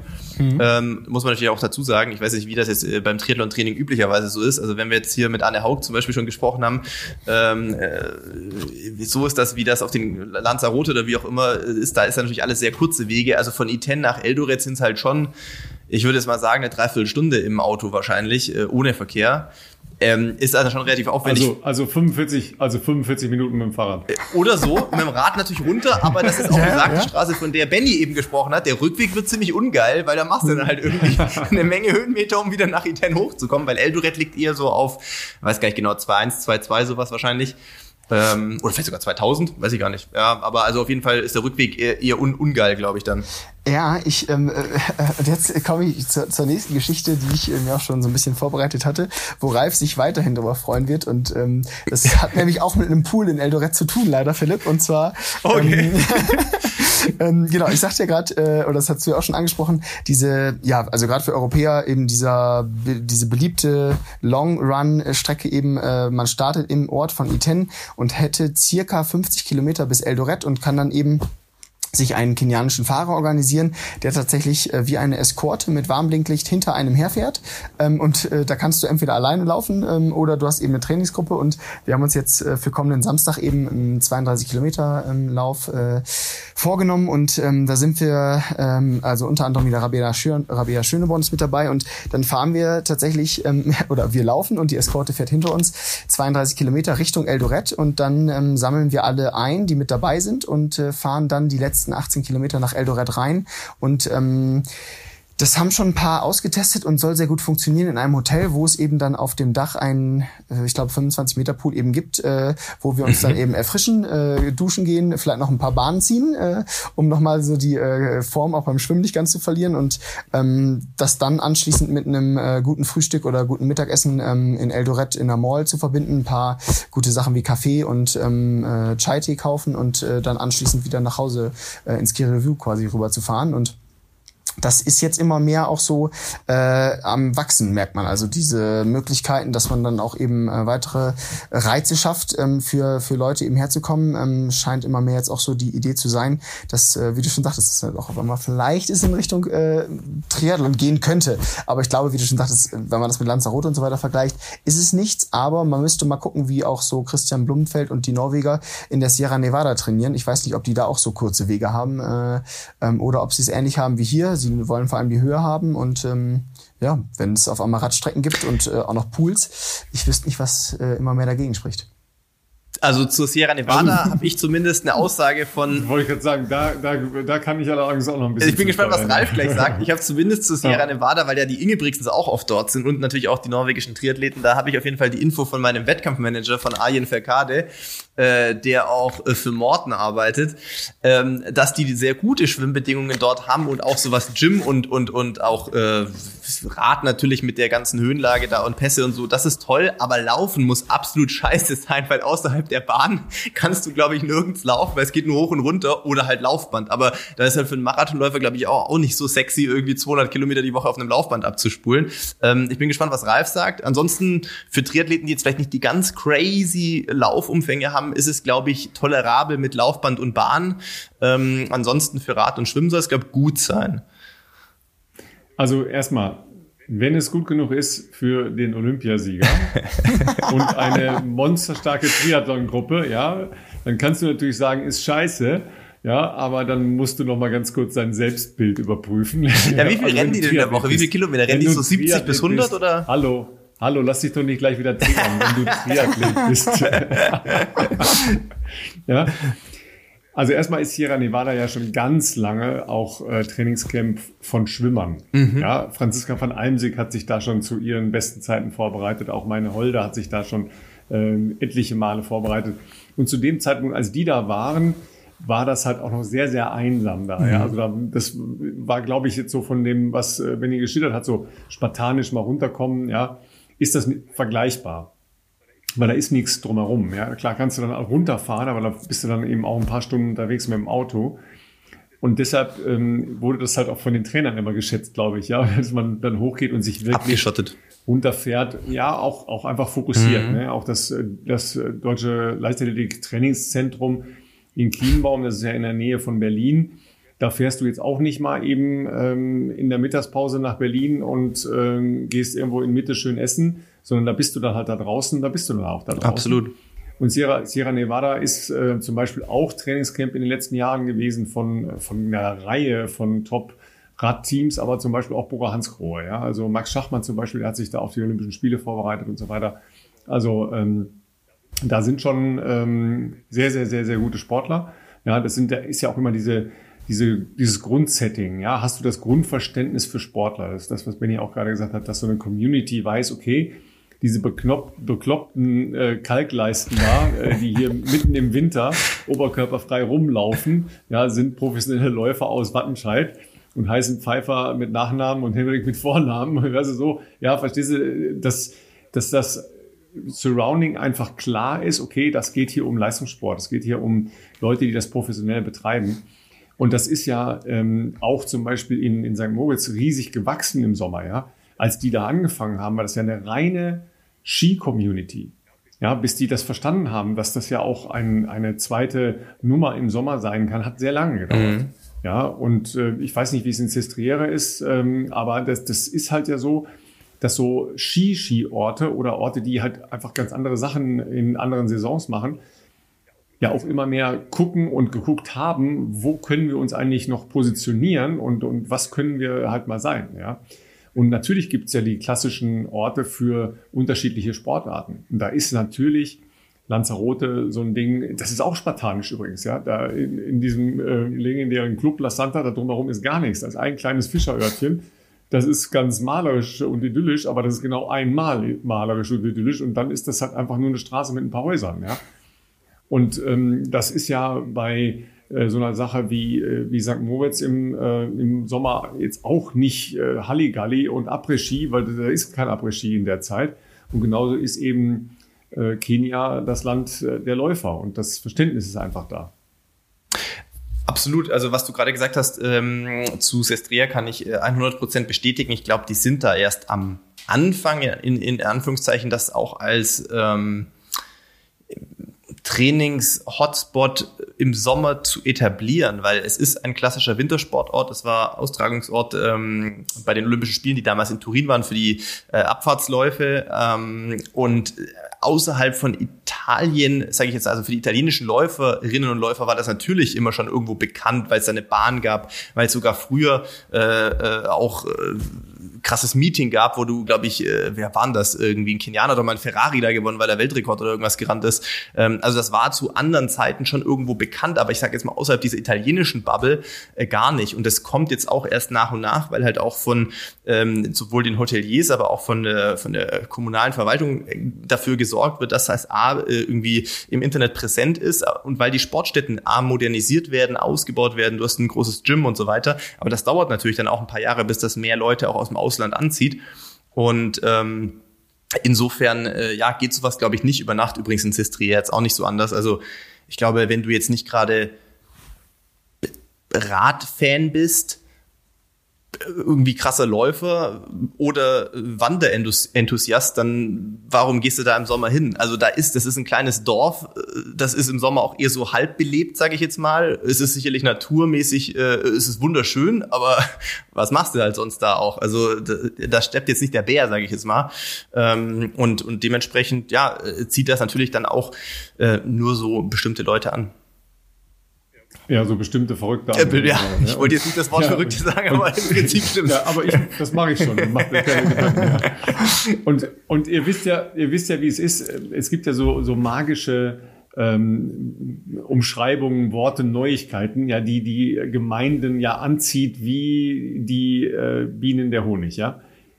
Neue Bahn, ja, äh, super Flugverbindung ist ja auch, ist auch Klar. sowas, ja, ja, aber neue Bahn, ja, und Benny, du weißt, wovon ich spreche. Ja, wenn man hört, okay, auf Lanzarote, auf Malle, ja, neuer Asphalt. Ja, ey, da fangen die Leute sofort an, ihre Radklamotten rauszusuchen. ja, und natürlich werde ich da jetzt auch hellhörig, wenn ich höre, hm, okay, wenn man da vielleicht ja auch Rad fahren kann, das kann natürlich dann schon auch mal ähm, sowas sein für ambitionierte Leute, ja, die sagen, okay, warum gehe ich da nicht hin? Ja, ähm, und Benny nochmal aufs Schwimmen zurückzukommen, also vor St. Pölten hatte ich mehr als fünf Monate null Schwimmmeter. also das war auch, war ja auch totaler Scheiß, ja. Also das war noch nicht mal don't do this at home, sondern do this never ever again. Ja, aber naja, manchmal muss man halt doofe Sachen machen, wenn Corona alles zumacht. Was willst du machen? So ist es. Stichwort ähm, neue Bahn. Da muss ich den Benny gleich noch was fragen. Und zwar die Bahn in ähm, die die also die Tartanbahn in Iten ist jetzt ja nicht neu, aber die gehört ja Lorna ähm, und die hat ein eigenes Camp. Das ist jetzt was für Insider. Das heißt, wenn du nicht bei Lorna wohnst, da, also Lorna, Lorna Kiplagat, darfst du eigentlich auch nicht auf die Bahn. Außer du zahlst irgendwie horrende Benutzungsgebühren und selbst dann wurde zumindest vor zwei Jahren noch, da erinnere ich mich lebhaft dran, da war die Frage, wenn zum Beispiel schlechtes Wetter ist, dann brauchst du auch nicht auf eine, auf eine alte Dirt-Track gehen, weil die steht halt unter Wasser. Und wenn es die ja schon im Ort gibt, war es natürlich verlockend zu sagen, na gut, es regnet, ich gehe auf eine Tatanbahn. Ähm, Und das war dann immer mit der Frage verbunden, wo wohnst du? Und wenn du dann gesagt hast, Carrier View, also praktisch ihr Hauptkonkurrent in dem Ort, was Standard, was vielleicht auch Preise anbelangt, dann war auf jeden Fall klar, du wirst diese Bahn niemals betreten. Selbst wenn du da vorbeigelaufen bist und da war niemand in der Bahn außer der Guard, der halt das Tor bewacht hat, dann durftest du da nicht draufgehen. Ähm, und dann waren da irgendwie Preise von 100 Euro im Monat und sowas. Also äh, verrückt eigentlich. Ich weiß nicht, ich habe euch ja gesehen, dass ihr äh, drauf trainiert habt. Jetzt wird mich interessieren, da ihr ja ein Carrier View seid, wie lief denn das ab eigentlich? Ähm, 1000 Euro Bribe wahrscheinlich.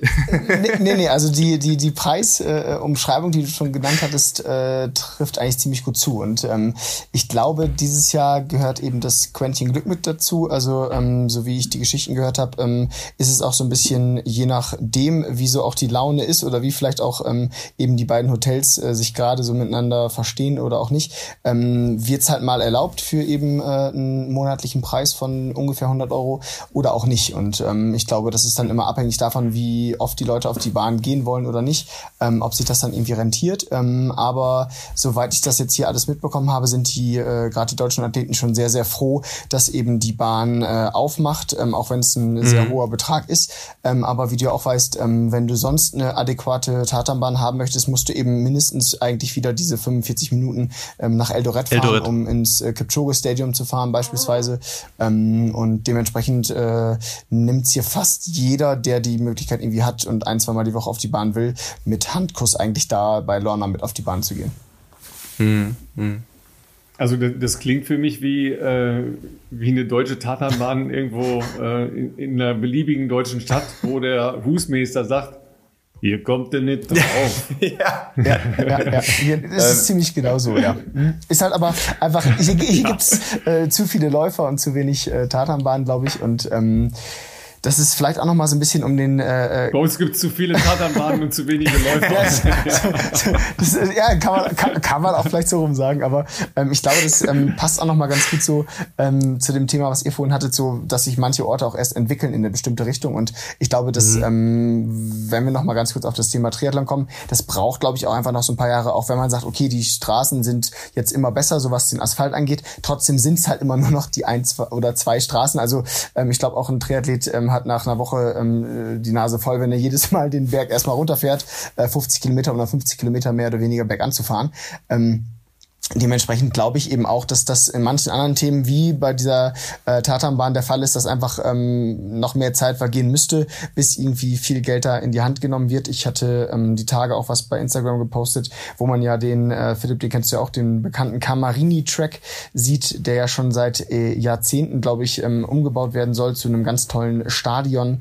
Ähm, und da gibt's ganz, ganz tolle Pläne, ähm, aber der, äh, ja, der, der, der Track ist. Keiner ähm, weiß, wo die Kohle hin ist. Äh, ja, also der Dirt Track ähm, war in den letzten Jahren immer schon äh, recht äh, Dirt, würde ich mal sagen, aber ähm, äh, es wird fast noch schlimmer. Also du hast mittlerweile sogar schon so Bretter, die über den Löchern auf der Innenbahn liegen. Ähm, die Kühe und Schafe sind da echt ähm, immer mit größeren Zahlen vertreten als die Läufer.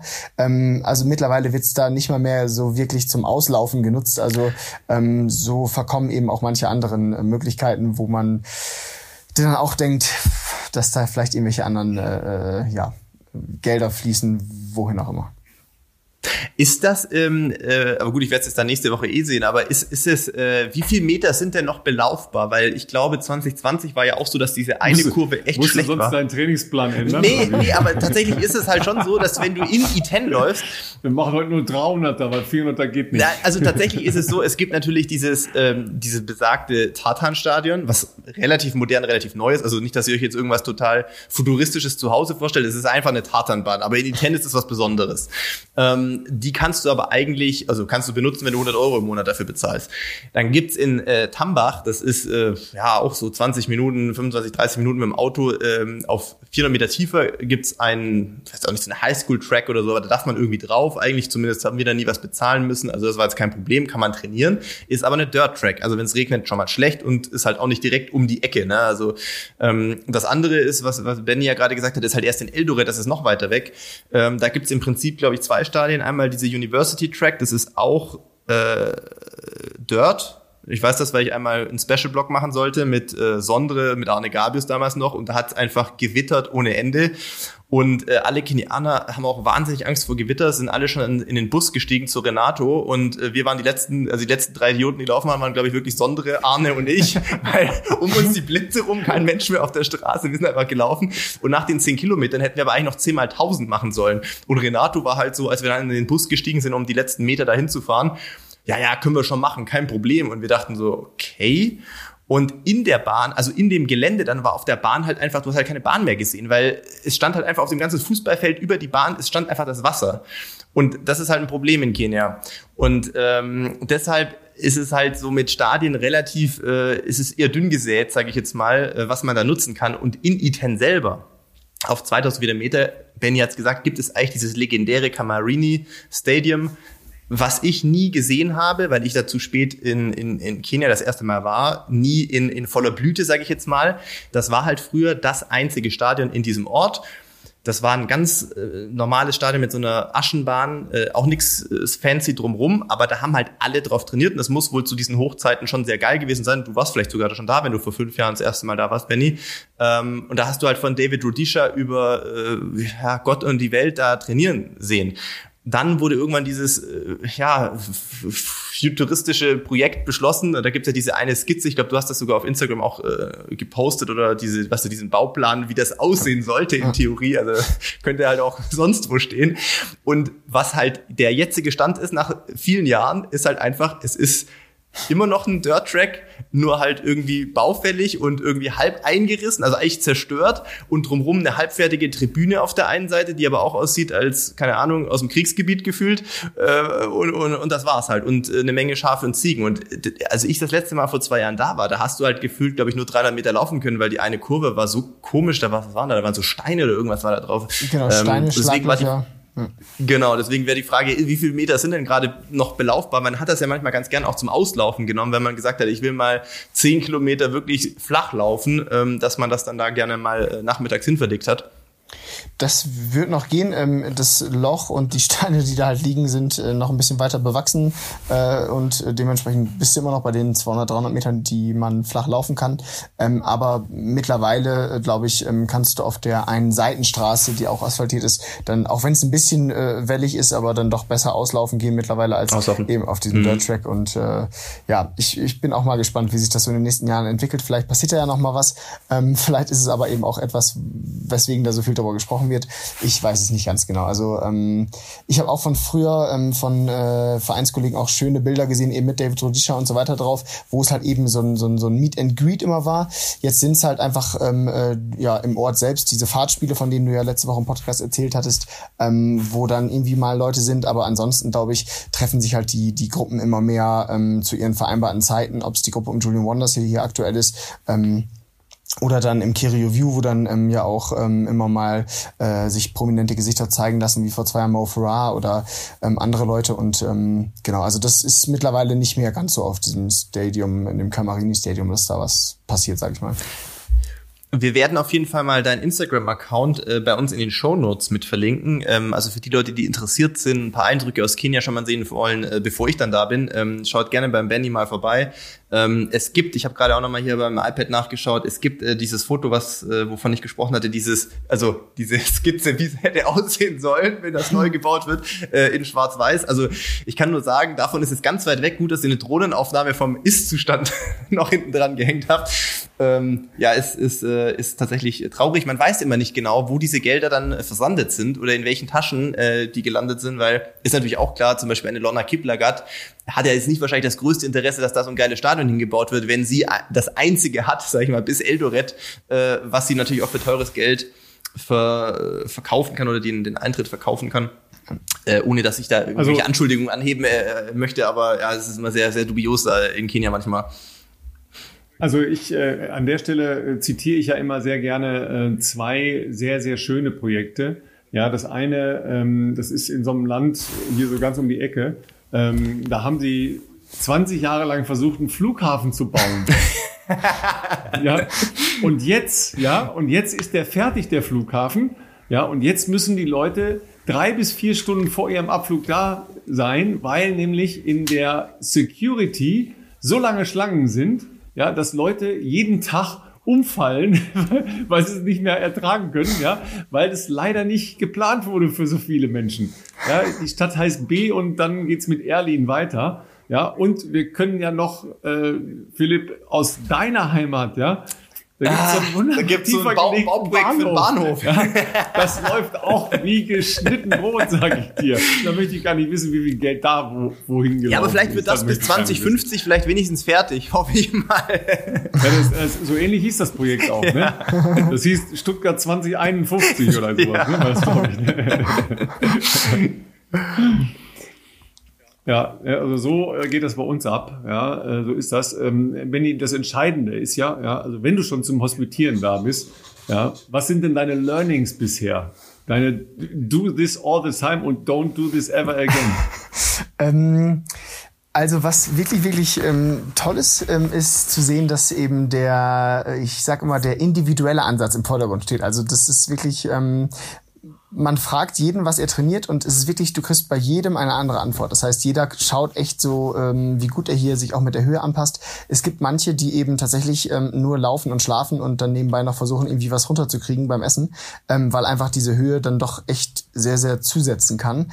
Ähm, und dann haben natürlich die Leute ähm, Glück, die über mehrere Wochen ähm, oder sogar über ähm, ein, zwei, äh, drei Monate hier sein können, wo man auch echt diese Anpassungszeit hat. Ähm, ich kann zum Beispiel von mir sagen, ich habe Glück ähm, und äh, lag bisher nur einen Tag mal irgendwie mit einem, äh, ja, vielleicht zu geringen Sauerstoffgehalt im Blut oder ähm, auch einem kleinen Hitzeschlag äh, im Bett. Aber ansonsten ähm, merkt man das halt schon, dass jeder so ein bisschen schaut, wie kommt er mit der Höhe zurecht und versucht eben auch dementsprechend seine Einheiten zu planen.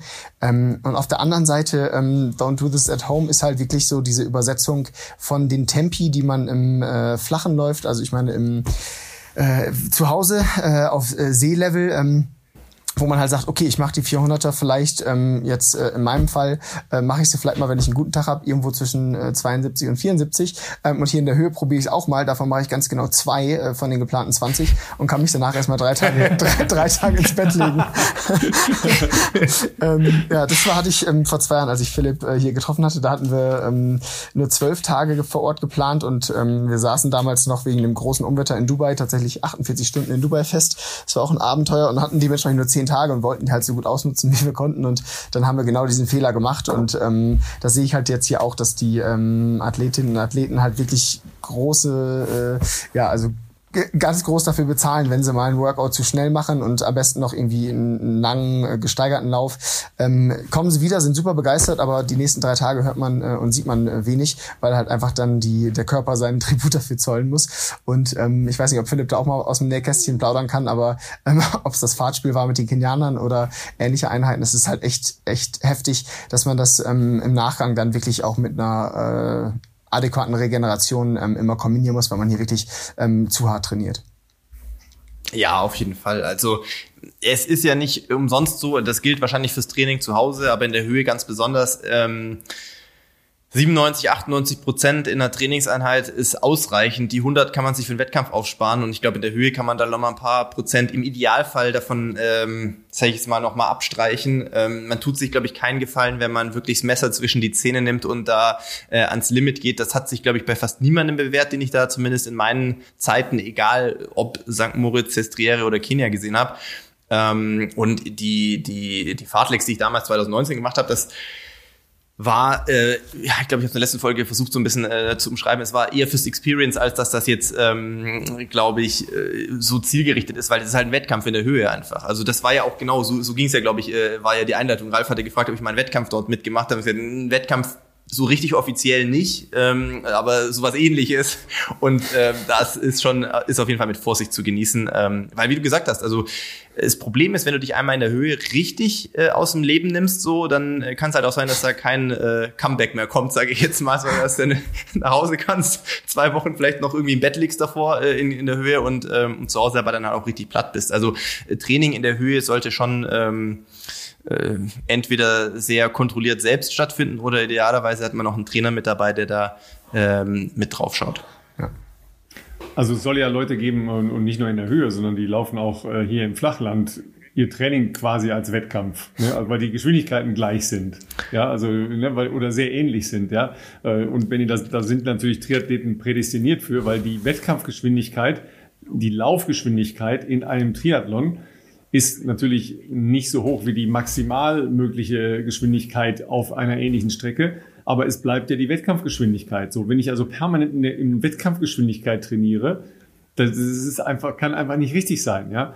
Ähm, war deshalb die Laktatmessung oder äh, wozu wird das benutzt? Also wenn, wenn ich schon davon gehört habe, will ich es auch wissen, was der Wolfgang dafür Sachen macht. Ähm, tatsächlich ist es genau dafür, um sicherzustellen, dass eben die äh, Athleten und Athletinnen sich eben nicht äh, aus dem Leben nehmen, wie Philipp so vorhin so schön sagte, ähm, um zu schauen eben, dass die Laktatwerte auch ähm, sich äh, in einem Bereich befinden, ähm, wo eben auch die Einheit für geplant war. Also jetzt gerade zum Beispiel auch bei 400 Meter Intervallen, dass eben dann nicht äh, Laktatwerte jenseits der 10 oder am besten noch äh, 15 äh, Minimol ähm, produziert werden, weil dann kannst du direkt sagen, okay, das war's für heute, ähm, weil sonst einfach die Gefahr zu groß ist, dass danach die Tage einfach äh, zu stark darunter leiden.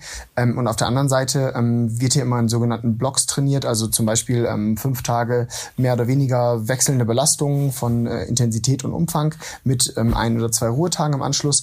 Und dann wird zum Beispiel dieser Block ähm, je nachdem zwei oder dreimal wiederholt und dann kann man eben auch die Einheiten untereinander vergleichen, wenn die Zeiten mehr oder weniger gleich gelaufen wurden, ob dann eben zum Beispiel sich der Körper schon an die Höhe angepasst hat und die Laktatbildung dann äh, sich verbessert hat, also sprich geringer ausgefallen ist, um zu schauen, dass eben die Anpassung hier ähm, vor Ort gut klappt.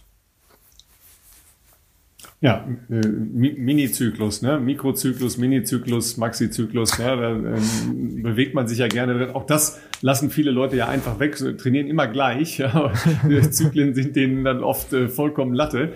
Ähm, Ruhetage gibt's ja, Philipp, äh, bei Triathleten nicht. Ne? Die heißen Entlastungstage, da geht man dann schwimmen. ja, ich glaube, ich schätze mal, Ruhetage gibt's wahrscheinlich, äh, ich überlege gerade, bei wem könnte ich mir vorstellen. Nee, ich glaube, bei den Deutschen, die da sind, würde ich jetzt auch bei wenigen, glaube ich, davon ausgehen, dass sie in Kenia bewusst freiwillig einen Ruhetag mal machen. Aber ähm, das ist ja in der Regel natürlich auch so, dass ähm, ja man, äh, wie soll ich sagen, in einem Trainingslager natürlich auch äh, den Aufenthalt sozusagen äh, maximal effektiv nutzen möchte. Also ich glaube, ein Ruhetag ist wahrscheinlich, aber da kann äh, Benny, wenn er wenn er möchte, da gerne noch was dazu sagen, falls er das darf. Äh, ich glaube, ein Ruhetag ist maximal äh, eine gelaufene Einheit am Tag, schätze ich jetzt mal. Ja, also ich glaube, wie, wie ihr schon sagtet, also Entlastungstage trifft es, glaube ich, besser. Ähm, wenn mhm, man sagt, genau. äh, einen lockeren Lauf und noch eine lockere Einheit auf dem, auf dem Rad. Ähm, auch wenn wir heute Nachmittag erst noch dafür von den Belgiern äh, belächelt wurden, ah, okay, the Germans again on the bicycles. Dann saßen wir da eben mit drei Deutschen auf den äh, drei Fahrrädern. Ähm, aber das hat Renato auch schon mal gebracht, so einen Spruch. Das hat er mir mal erzählt. Da ging es aber um eine andere Gruppe. Ich nenne jetzt keine Namen. Es war mal eine Gruppe Mittelstreckler vor einigen Jahren. Jahren da. Ich glaube auch 2019, als ich da war. Und das hat er mir, das hat er mir 2020 erzählt, dass er meinte, I don't understand the Germans. They come to Kenya to train on the bicycle. What's wrong? aber, aber vielleicht auch als, Gut, okay. als, als Tipp noch für dich, äh, Philipp, ja. ähm, falls du doch nochmal drüber nachdenkst, äh, äh, so ein bisschen das zu forcieren äh, mit dem Radfahren, Alternativtraining, nimm dir eine Radhose mit, weil die äh, Sattel sind doch schon etwas, ähm, etwas der älteren Generation hier und äh, da bist du auf jeden Fall gut beraten, wenn du irgendwie ein bisschen Polster zumindest dabei hast. Das ist tatsächlich ein guter Punkt. Ich werde mir eine einpacken. Äh, man weiß ja nie, äh, man muss auf alle Fälle äh, vorbereitet sein. Und tatsächlich ähm, hätte ich jetzt, könnte ich jetzt nicht aus meinem Erfahrungsschatz die jetzt hier so sagen, wie die Radsättel sind, weil die letzten paar Jahre bin ich zumindest Gott sei Dank ähm, verschont geblieben von Problemen in Kenia. Ähm, aber da werde ich mal lieber noch eine, eine Radhose mit in, in, die, in den Koffer schmeißen.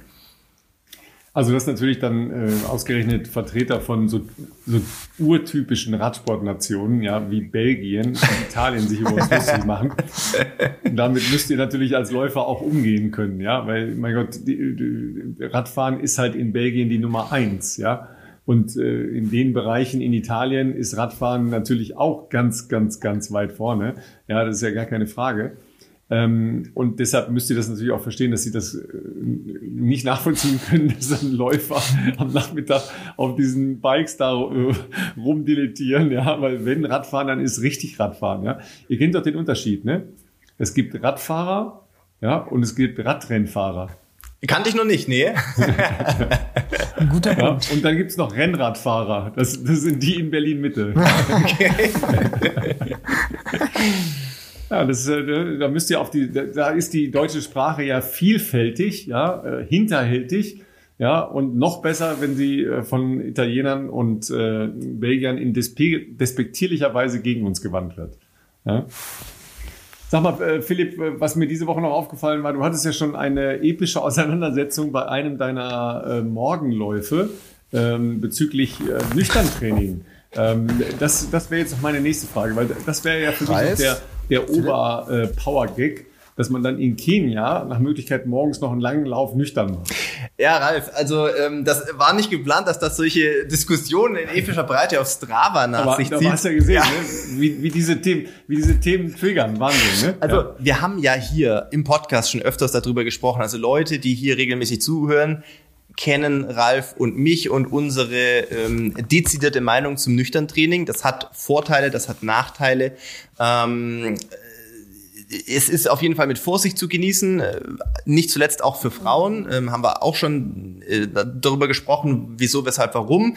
Tatsächlich fand ich den Vorschlag, der auf Strava gemacht wurde, ob wir nicht äh, Yvonne van Flerken mal einladen können, die da, glaube ich, ähm, tatsächlich sehr schlechte Erfahrungen auch mitgemacht hat, äh, finde ich durchaus gut. Ralf hat da womöglich einen Kontakt, können wir gerne mal als Folge ähm, als Folge machen. Ähm, Also wenn ich, wenn ich das noch kurz ähm, erläutern darf, Yvonne van Flerken, eine der Ja, äh, weltbesten äh, Langdistanz-Triathletinnen, ja, ähm, die nicht nur selber da Erfahrung mitgemacht hat, die selber auch eine Menge Leute trainiert, also auch nicht nur äh, Triathletinnen und äh, Triathleten, auch Läufer trainiert und ähm, die gerade, was spezifische Belastungen für äh, Frauen angeht, sehr, sehr, sehr guten Input hat, ja, also auch zum Beispiel äh, Berücksichtigung ähm, der Regel, ja, äh, was ist, wenn äh, Frauen die Pille nehmen, nicht die Pille nehmen, äh, wie da Belastungen zu steuern sind, etc. Und da spielt eben auch ähm, die Verträglichkeit und äh, sicher auch die Gefahr des Überziehens von nüchtern Training eine, eine wesentliche Rolle und eine sehr, sehr wichtige Rolle. Ja, also das kann ganz, ganz spannend sein, dass wir uns mal mit äh, der Yvonne unterhalten. Ist übrigens äh, auch äh, total angenehm, mit ihr zu plaudern, weil sie so viel zu erzählen hat. Die ist so lange in, im Ausdauersport unterwegs. Das ist äh, wirklich toll. Ähm, aber du hast ja gesehen, ne? da, da kommen dann halt die meisten ähm, Einlassungen unter deinem Poster bei Strava waren ja auch ich orientiert. Ne? Die sagen ja, ich habe das so und so, ich habe das so und so. Das ist ja auch in Ordnung. Ja, ihr seid alles erwachsene Menschen. Total. Ja, äh, do whatever äh, you please. Ja, aber das Problem kann natürlich einfach sein, dass ihr ähm, Dinge nachmacht, die ihr irgendwo seht. Absolut. Ja? Und, und deshalb äh, sagen wir das auch nur so halb zum Scherz, don't do this at home, weil bei der einen oder anderen Sache ähm, sollte man das wirklich nicht mit einer entsprechenden Vorbereitung machen oder mit einem entsprechenden ähm, Hintergrund, dass man mit einem Ernährungsberater, mit seinem Arzt oder wie auch immer darüber gesprochen hat. Ja, weil das ist einfach nicht so ganz ohne. Solche Sachen, die sind nicht einfach mal so aus der Hüfte äh, geschüttelt. Ja, und du siehst, äh, Philipp, ja, nicht nur, dass deine, dass deine Einheiten ja da imitiert werden, ja, äh, wobei die meisten haben sie runtergegradet, ne? Aber Also, das geht schon ab. Genau. Das geht schon also ab ich, dann, ich muss ja. dazu sagen, das vielleicht noch als Einordnung, die ein oder anderen haben wahrscheinlich auch die Kommentare bei mir gelesen unter Strava. Ich bin ja auf den einen oder anderen Kommentar eingegangen. Wieso mache ich das? Warum überhaupt? Also äh, Nüchternläufe sind jetzt für, ich sage jetzt mal, Leute, die auf sehr ambitioniertem Profi-Niveau, Leistungssportniveau trainieren, jetzt nicht so ungewöhnlich. Und ein Longrun, da kam ja zunächst die Frage, mache ich immer alle meine Longruns nüchtern? Da muss man jetzt mal kurz einordnen. Und das hat auch gar nichts mit abgehoben zu tun, sondern das muss man jetzt nur mal versuchen zu relativieren. 20 Kilometer ist für mich kein Longrun. Ne? Also da laufe ich auch viel zu kurzzeitlich. Die Diskussion hatten wir ja auch schon öfters hier im Podcast. Ralf hat ja schon gesagt, selbst ein 30er bei mir in dem Tempo, wie ich das normalerweise laufe, ist ja eigentlich kein Longrun, weil ist ja nicht mal über zwei Stunden. Und ein 20er ist das ja schon gleich gar nicht. Also wenn ich den irgendwie halbwegs gemütlich laufe, ist das so plus minus äh, vier Minuten. Und ähm, deshalb ist es einmal kein Longrun. Das ab und zu zu machen, schadet mit Sicherheit nicht. Der Sinn und Zweck dahinter ist sicherlich, dass man irgendwo den Fettstoffwechsel trainiert. Ähm, glaube ich, dass ein Fettstoffwechsel für mich die entscheidendste Trainingseinheit ist äh, für die Vorbereitung meines Marathons? Muss ich sagen, nein, das glaube ich nicht.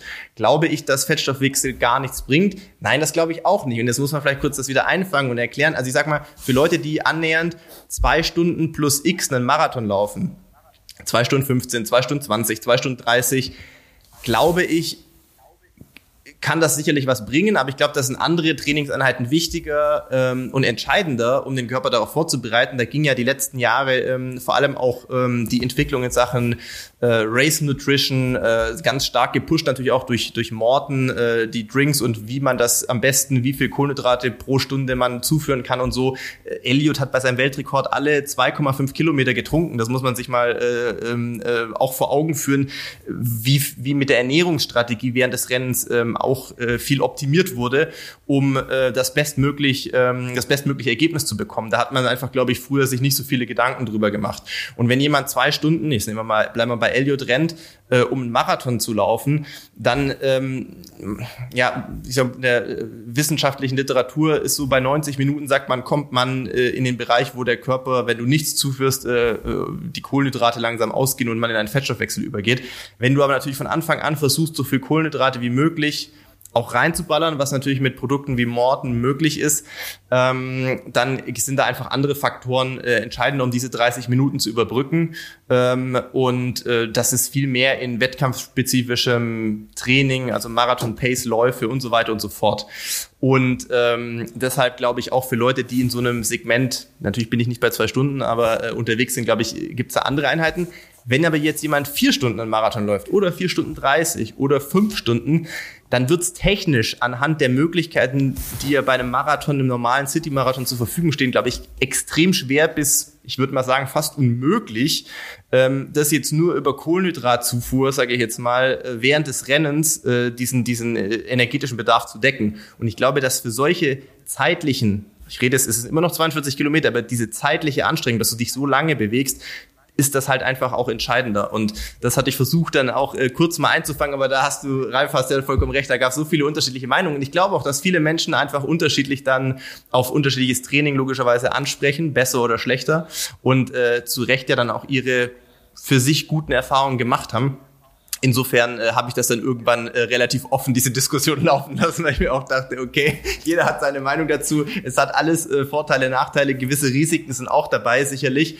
Ähm, deswegen immer mit dem, was ihr macht, auch ein bisschen beschäftigen und nicht äh, stumpf nachtrainieren. Also wenn ich mal ein Training, ich stelle auch nicht mein ganzes Training, die Frage kam ja auch, äh, ich stelle auch nicht mein ganzes Training auf Strava online, sondern äh, punktuell manche Sachen, wo ich einfach Lust drauf habe. Ähm, und ähm, ja, das ist jetzt nicht dazu gedacht, dass man das jetzt eins zu eins, äh, ohne darüber nachzudenken, äh, bei mir nachtrainiert. Also ihr könnt meine Sachen ruhig nachtrainieren, da wird sich keiner verletzen von Aber nur mit entsprechender Kuchenzufuhr, Ralf, oder? ja, das ist ja klar. Energiezufuhr muss dann stimmen. Absolut. Ähm, wir, wir haben jetzt den Benny länger nicht äh, einbezogen, weil er war zwischendurch mal weg. Ich hoffe, du bist wieder da, Benny. ja, es äh, hat ganz kurz irgendwie zu einem Aussetzer geführt. Ich hatte schon Angst, dass äh, irgendwie ähm, hier um 23 Uhr auch die Hände im Masten äh, schlafen gehen. Nein, aber ähm, es hatte doch wieder geklappt und dementsprechend äh, freue ich mich wieder dabei zu sein. Und ich das glaube, wird eine Challenge nächste Woche, Ralf, mit unseren Aufnahmen die nächsten, den nächsten Monat. Das reicht dir ja, jetzt schon. Ja, absolut, absolut, ja. ja. Ja, also ähm, wie nimmst du das denn da bei den anderen ähm, professionellen Läuferinnen und Läufern wahr? Wird da auch äh, in Richtung äh, Nüchtern-Training ähm, gearbeitet oder auch unterschiedlich gearbeitet? Weil eins will ich noch sagen, Philipp, weil du das gerade in einem Argument gesagt hast. Äh, jeder ist anders. Ja? Ich höre das jetzt auch bei sehr vielen Diskussionen um äh, Impfen etc. Ja? Erstmal ist die Physiologie bei uns sehr, sehr, sehr, sehr ähnlich. Ja, also die physiologischen Abläufe im Körper sind nicht bei jedem anders. Die Ausprägung in die eine oder andere Richtung ist sicher ein bisschen anders. Das Wirken von Höhentraining zum Beispiel ist nicht bei jedem gleich. Es gibt auch Menschen, die fast gar nicht auf Höhenanpassungen äh, reagieren.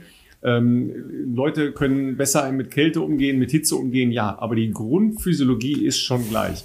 Und ja, bevor ihr wieder äh, schreibt, es ist natürlich so, dass die Anteile von Fettstoffwechsel und von Kohlenhydratstoffwechsel sich verschieben.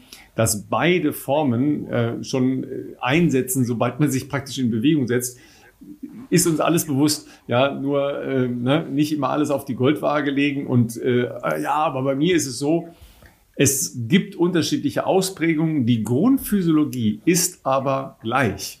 Ja, also dass wir, dass wir das mal haben, ähm, ist, ist nicht so, dass äh, Menschen, die in äh, Südsindelfingen groß geworden sind, eine andere Physiologie hätten als die Menschen im, äh, im nördlichen Ruhrgebiet. Ja, so ist es leider nicht, ja, oder zum Glück nicht, wie auch immer ihr es wollt, ja. Ja, aber wenn ähm, ich, wie gesagt, das interessiert mich halt auch nochmal, ob, ähm, ob da sowas gemacht wird. Ich weiß, dass die, die Kenianer selber ja morgens oft ähm, nur mit süßem Tee unterwegs sind, ja, aber da ist natürlich äh, dann schon auch ein bisschen süß drin, ne?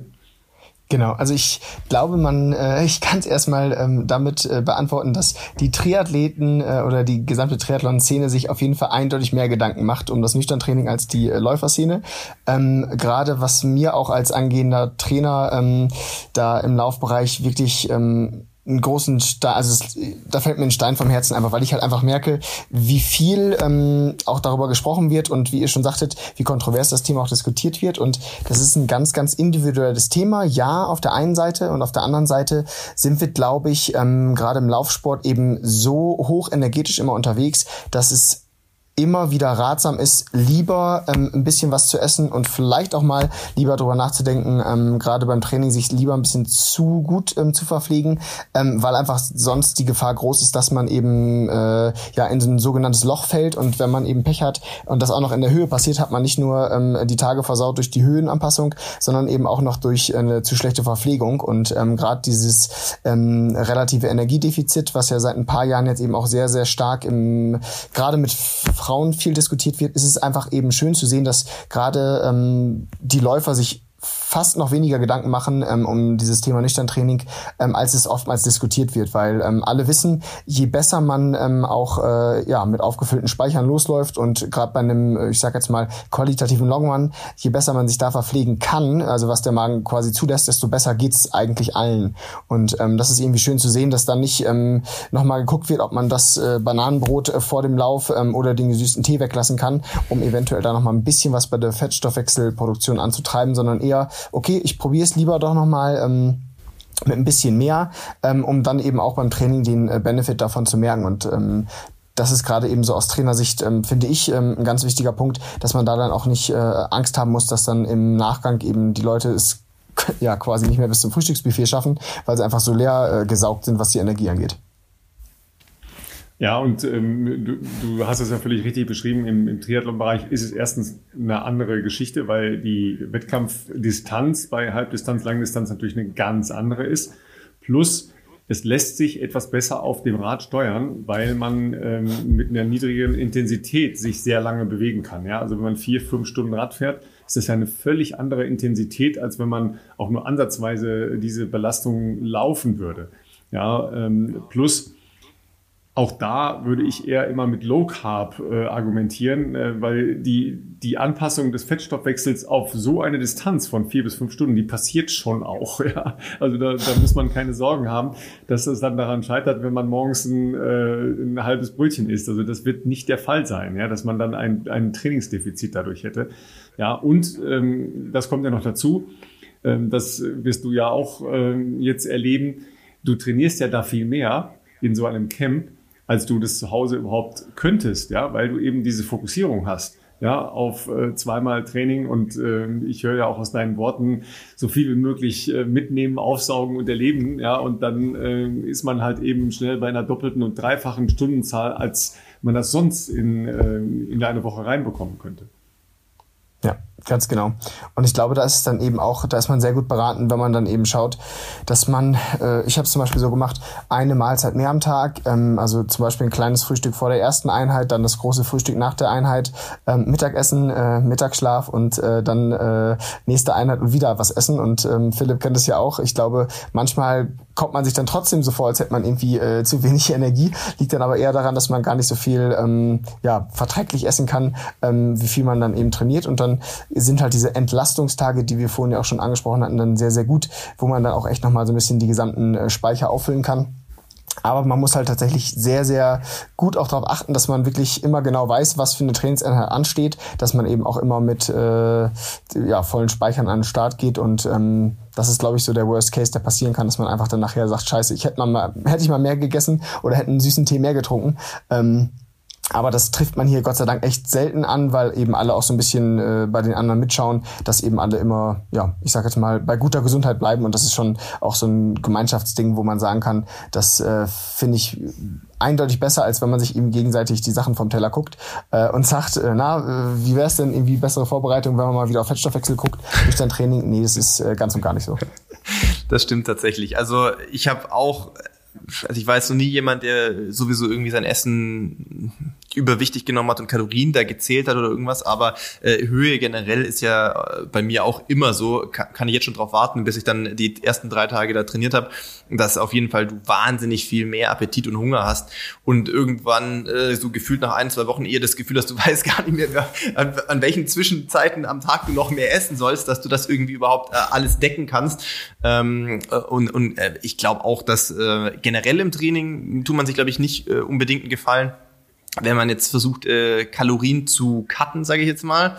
Ähm, das haben wir im Podcast, glaube ich, auch schon oft genug gesagt. Ich will mich auch nicht wiederholen, aber äh, nochmal, auch für die Leute, die uns dann vielleicht irgendwann mal äh, möglicherweise auch im Fernsehen oder wo auch immer an der Startlinie sehen und denken dann, oh krass, ey, wie austrainiert und dünn und keine Ahnung. Das ist ja auch nicht der Dauerzustand über das ganze Jahr bei mir. Also wenn ich jetzt sage, okay, ich wiege vielleicht vor, äh, gehen wir ein paar Monate zurück, Berlin wahrscheinlich so 65, 66 Kilo bei 1,88 Meter ist wenig, ja, ist wenig, aber das ist ja auch nicht der Normalzustand. Also ich wiege jetzt wahrscheinlich so 69, 70 Kilo. Und diese Differenz von, sagen wir mal, roundabout drei Kilogramm, das passiert ja nicht, weil ich während der, des Trainings, der Vorbereitung auf einen Marathon irgendwie weniger esse, sondern tatsächlich esse ich einfach sehr viel mehr, weil ich auch sehr viel mehr laufe.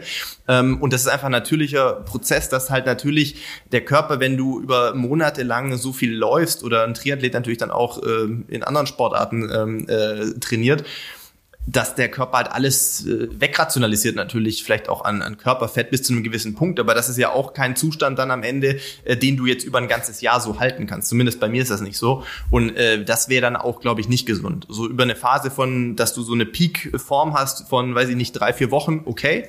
Und dann braucht der Körper aber auch wieder eine Zeit, wo er ähm, dementsprechend auch wieder Substanz aufbauen kann. Hast du gesehen, dass ich mich schon wieder entschlacken musste äh, diese Woche? Ja, es ging, ging natürlich wieder um einen Artikel auf laufen.de ähm, über Konstanze Klosterhalfen. Ähm, und äh, also erstmal ist das diese Übergriffigkeit der Kommentare darunter, die kotzt mich wirklich an. Er ist einfach schäbig, äh, sich da über eine Frau herzumachen, von der man keine Ahnung hat, also gar keine Ahnung hat. Ähm, dann war leider halt auch das Foto, das nicht das Foto vom letzten Wochenende, ja, sie ist ja in der Halle gelaufen ähm, am vergangenen Wochenende, 800 und 3000, glaube ich, ja, auf einem sehr guten Niveau, nicht auf Rekordniveau, aber auf einem sehr guten Niveau. Und ähm, das Foto war aber von Tokio, ja, 10.000 Meter Vorbereitung. Ja, natürlich ist man da on the edge. Ja, das hat Gesa, glaube ich, hier bei uns in der Folge, könnt ihr euch gerne nochmal anhören. Das ist eine sehr, sehr spannende Einlassung von Gesa dazu gewesen, ja, äh, erzählt. Und ähm, das sind halt so Punkte, das geht halt nicht und da muss ich mich nochmal ganz kurz äh, entschlacken darüber. Ne? Äh, Benny, bevor wir dich äh, jetzt auch, äh, bei dir ist ja schon zwei Stunden später, äh, endlich ins Bett entlassen, ja, eine wesentliche Frage musst du mir natürlich noch beantworten. Was ist der geilste Kuchen in Kenia? Gibt es einen kenianischen Spezialkuchen? ähm, ich hatte vorhin schon das Bananenbrot angesprochen und äh, das ist tatsächlich etwas, äh, was ich jeden Morgen, äh, ja, wenn ich sogar vor und nach der Einheit esse, ähm, am liebsten getoastet. Ähm, und sie haben mir dann auch noch ähm, den Banana mm. Cake, ähm, den sie dann auch ganz gerne abends mal servieren.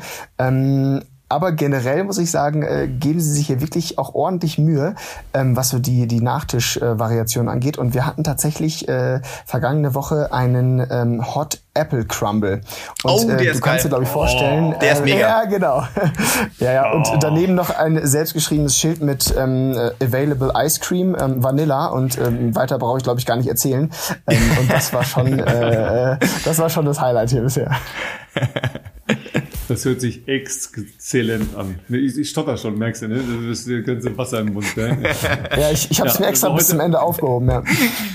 Ja, also heute Abend wird es leider nichts mehr bei mir, ja, aber ich hoffe, ähm, dass du noch ein kleines Betthupferl kriegst. Ähm, und dann sagen wir jetzt mal, ist schon ganz schön spät bei dir. Ähm, ganz herzlichen Dank, dass du äh, wach geblieben bist und ein paar spannende Einblicke geliefert hast. Ja, ähm, noch ein bisschen aufräumen, durchfegen. Ne? Nächste Woche kommt der Philipp.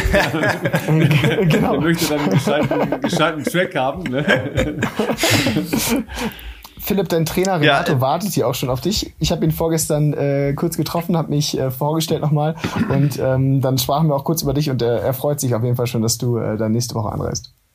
Ja, das klingt cool. jetzt nicht, das klingt jetzt nicht gut für dich, Philipp. Will oh, ich sag euch, Leute, Leute, ihr, jemand, äh, der sich noch für kenianisches Laufen interessiert, äh, Benny hat oft von ihm gesprochen. Julian, äh, Julian Wanders wird ja auch inzwischen von Renato äh, trainiert und die haben inzwischen auch eine eigene äh, Instagram-Gruppe für für die Trainingsgruppe, weil er äh, vereint ja, weiß ich nicht, 30, 35 kenianische Trainingspartner um sich und gehen regelmäßig trainieren. Ähm, ich weiß nicht, ja, Stories sind natürlich nicht so lange online. Das könntet ihr, wenn die Folge morgen rauskommt, also am Freitag, und ihr seid die ersten, die es hört, könntet ihr die, die, äh, die Stories noch sehen. Ähm, ich glaube, ich werde das auch verlinken. Die heißen Colorado E10 oder irgendein komischer Name. Und äh, die haben heute Morgen 20 Kilometer auf der Eldoret äh, äh, Tartan äh, Bahn trainiert. Und das war äh, sehr beachtlich, was die da auf jeden Fall runtergerissen haben. Klingt nach Auer. Ne? ja.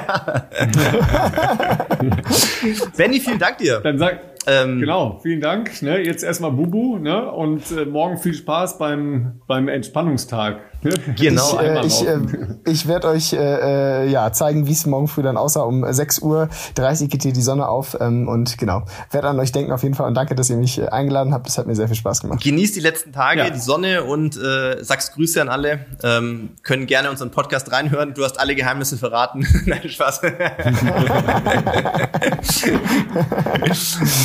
Sehr cool. Dann äh, genau, schon mal Philipp, wenn wir uns nicht mehr hören, gute Anreise und äh, genau, Ralf, äh, ich werde hier ähm, weiter Werbung machen fürs Radfahren und fürs Schwimmen. Mal gucken, wie sich das in den nächsten Jahren für Triathlon noch entwickelt. Ja, ja das wird schon was. Werde ich, werd ich schon sehen. Ne? Grazie mille, grazie auch an äh, euch zu Hause ähm, und äh, denkt dran, hin und wieder nochmal eine Empfehlung, wenn ihr auf Apple unterwegs seid und ansonsten ähm, geht laufen und ähm, esst was Gescheites. Vorher, nachher, aber auf jeden Fall Kuchen. In diesem Sinne, ähm, vielen Dank fürs Zuhören. Wir hören uns nächste Woche wieder.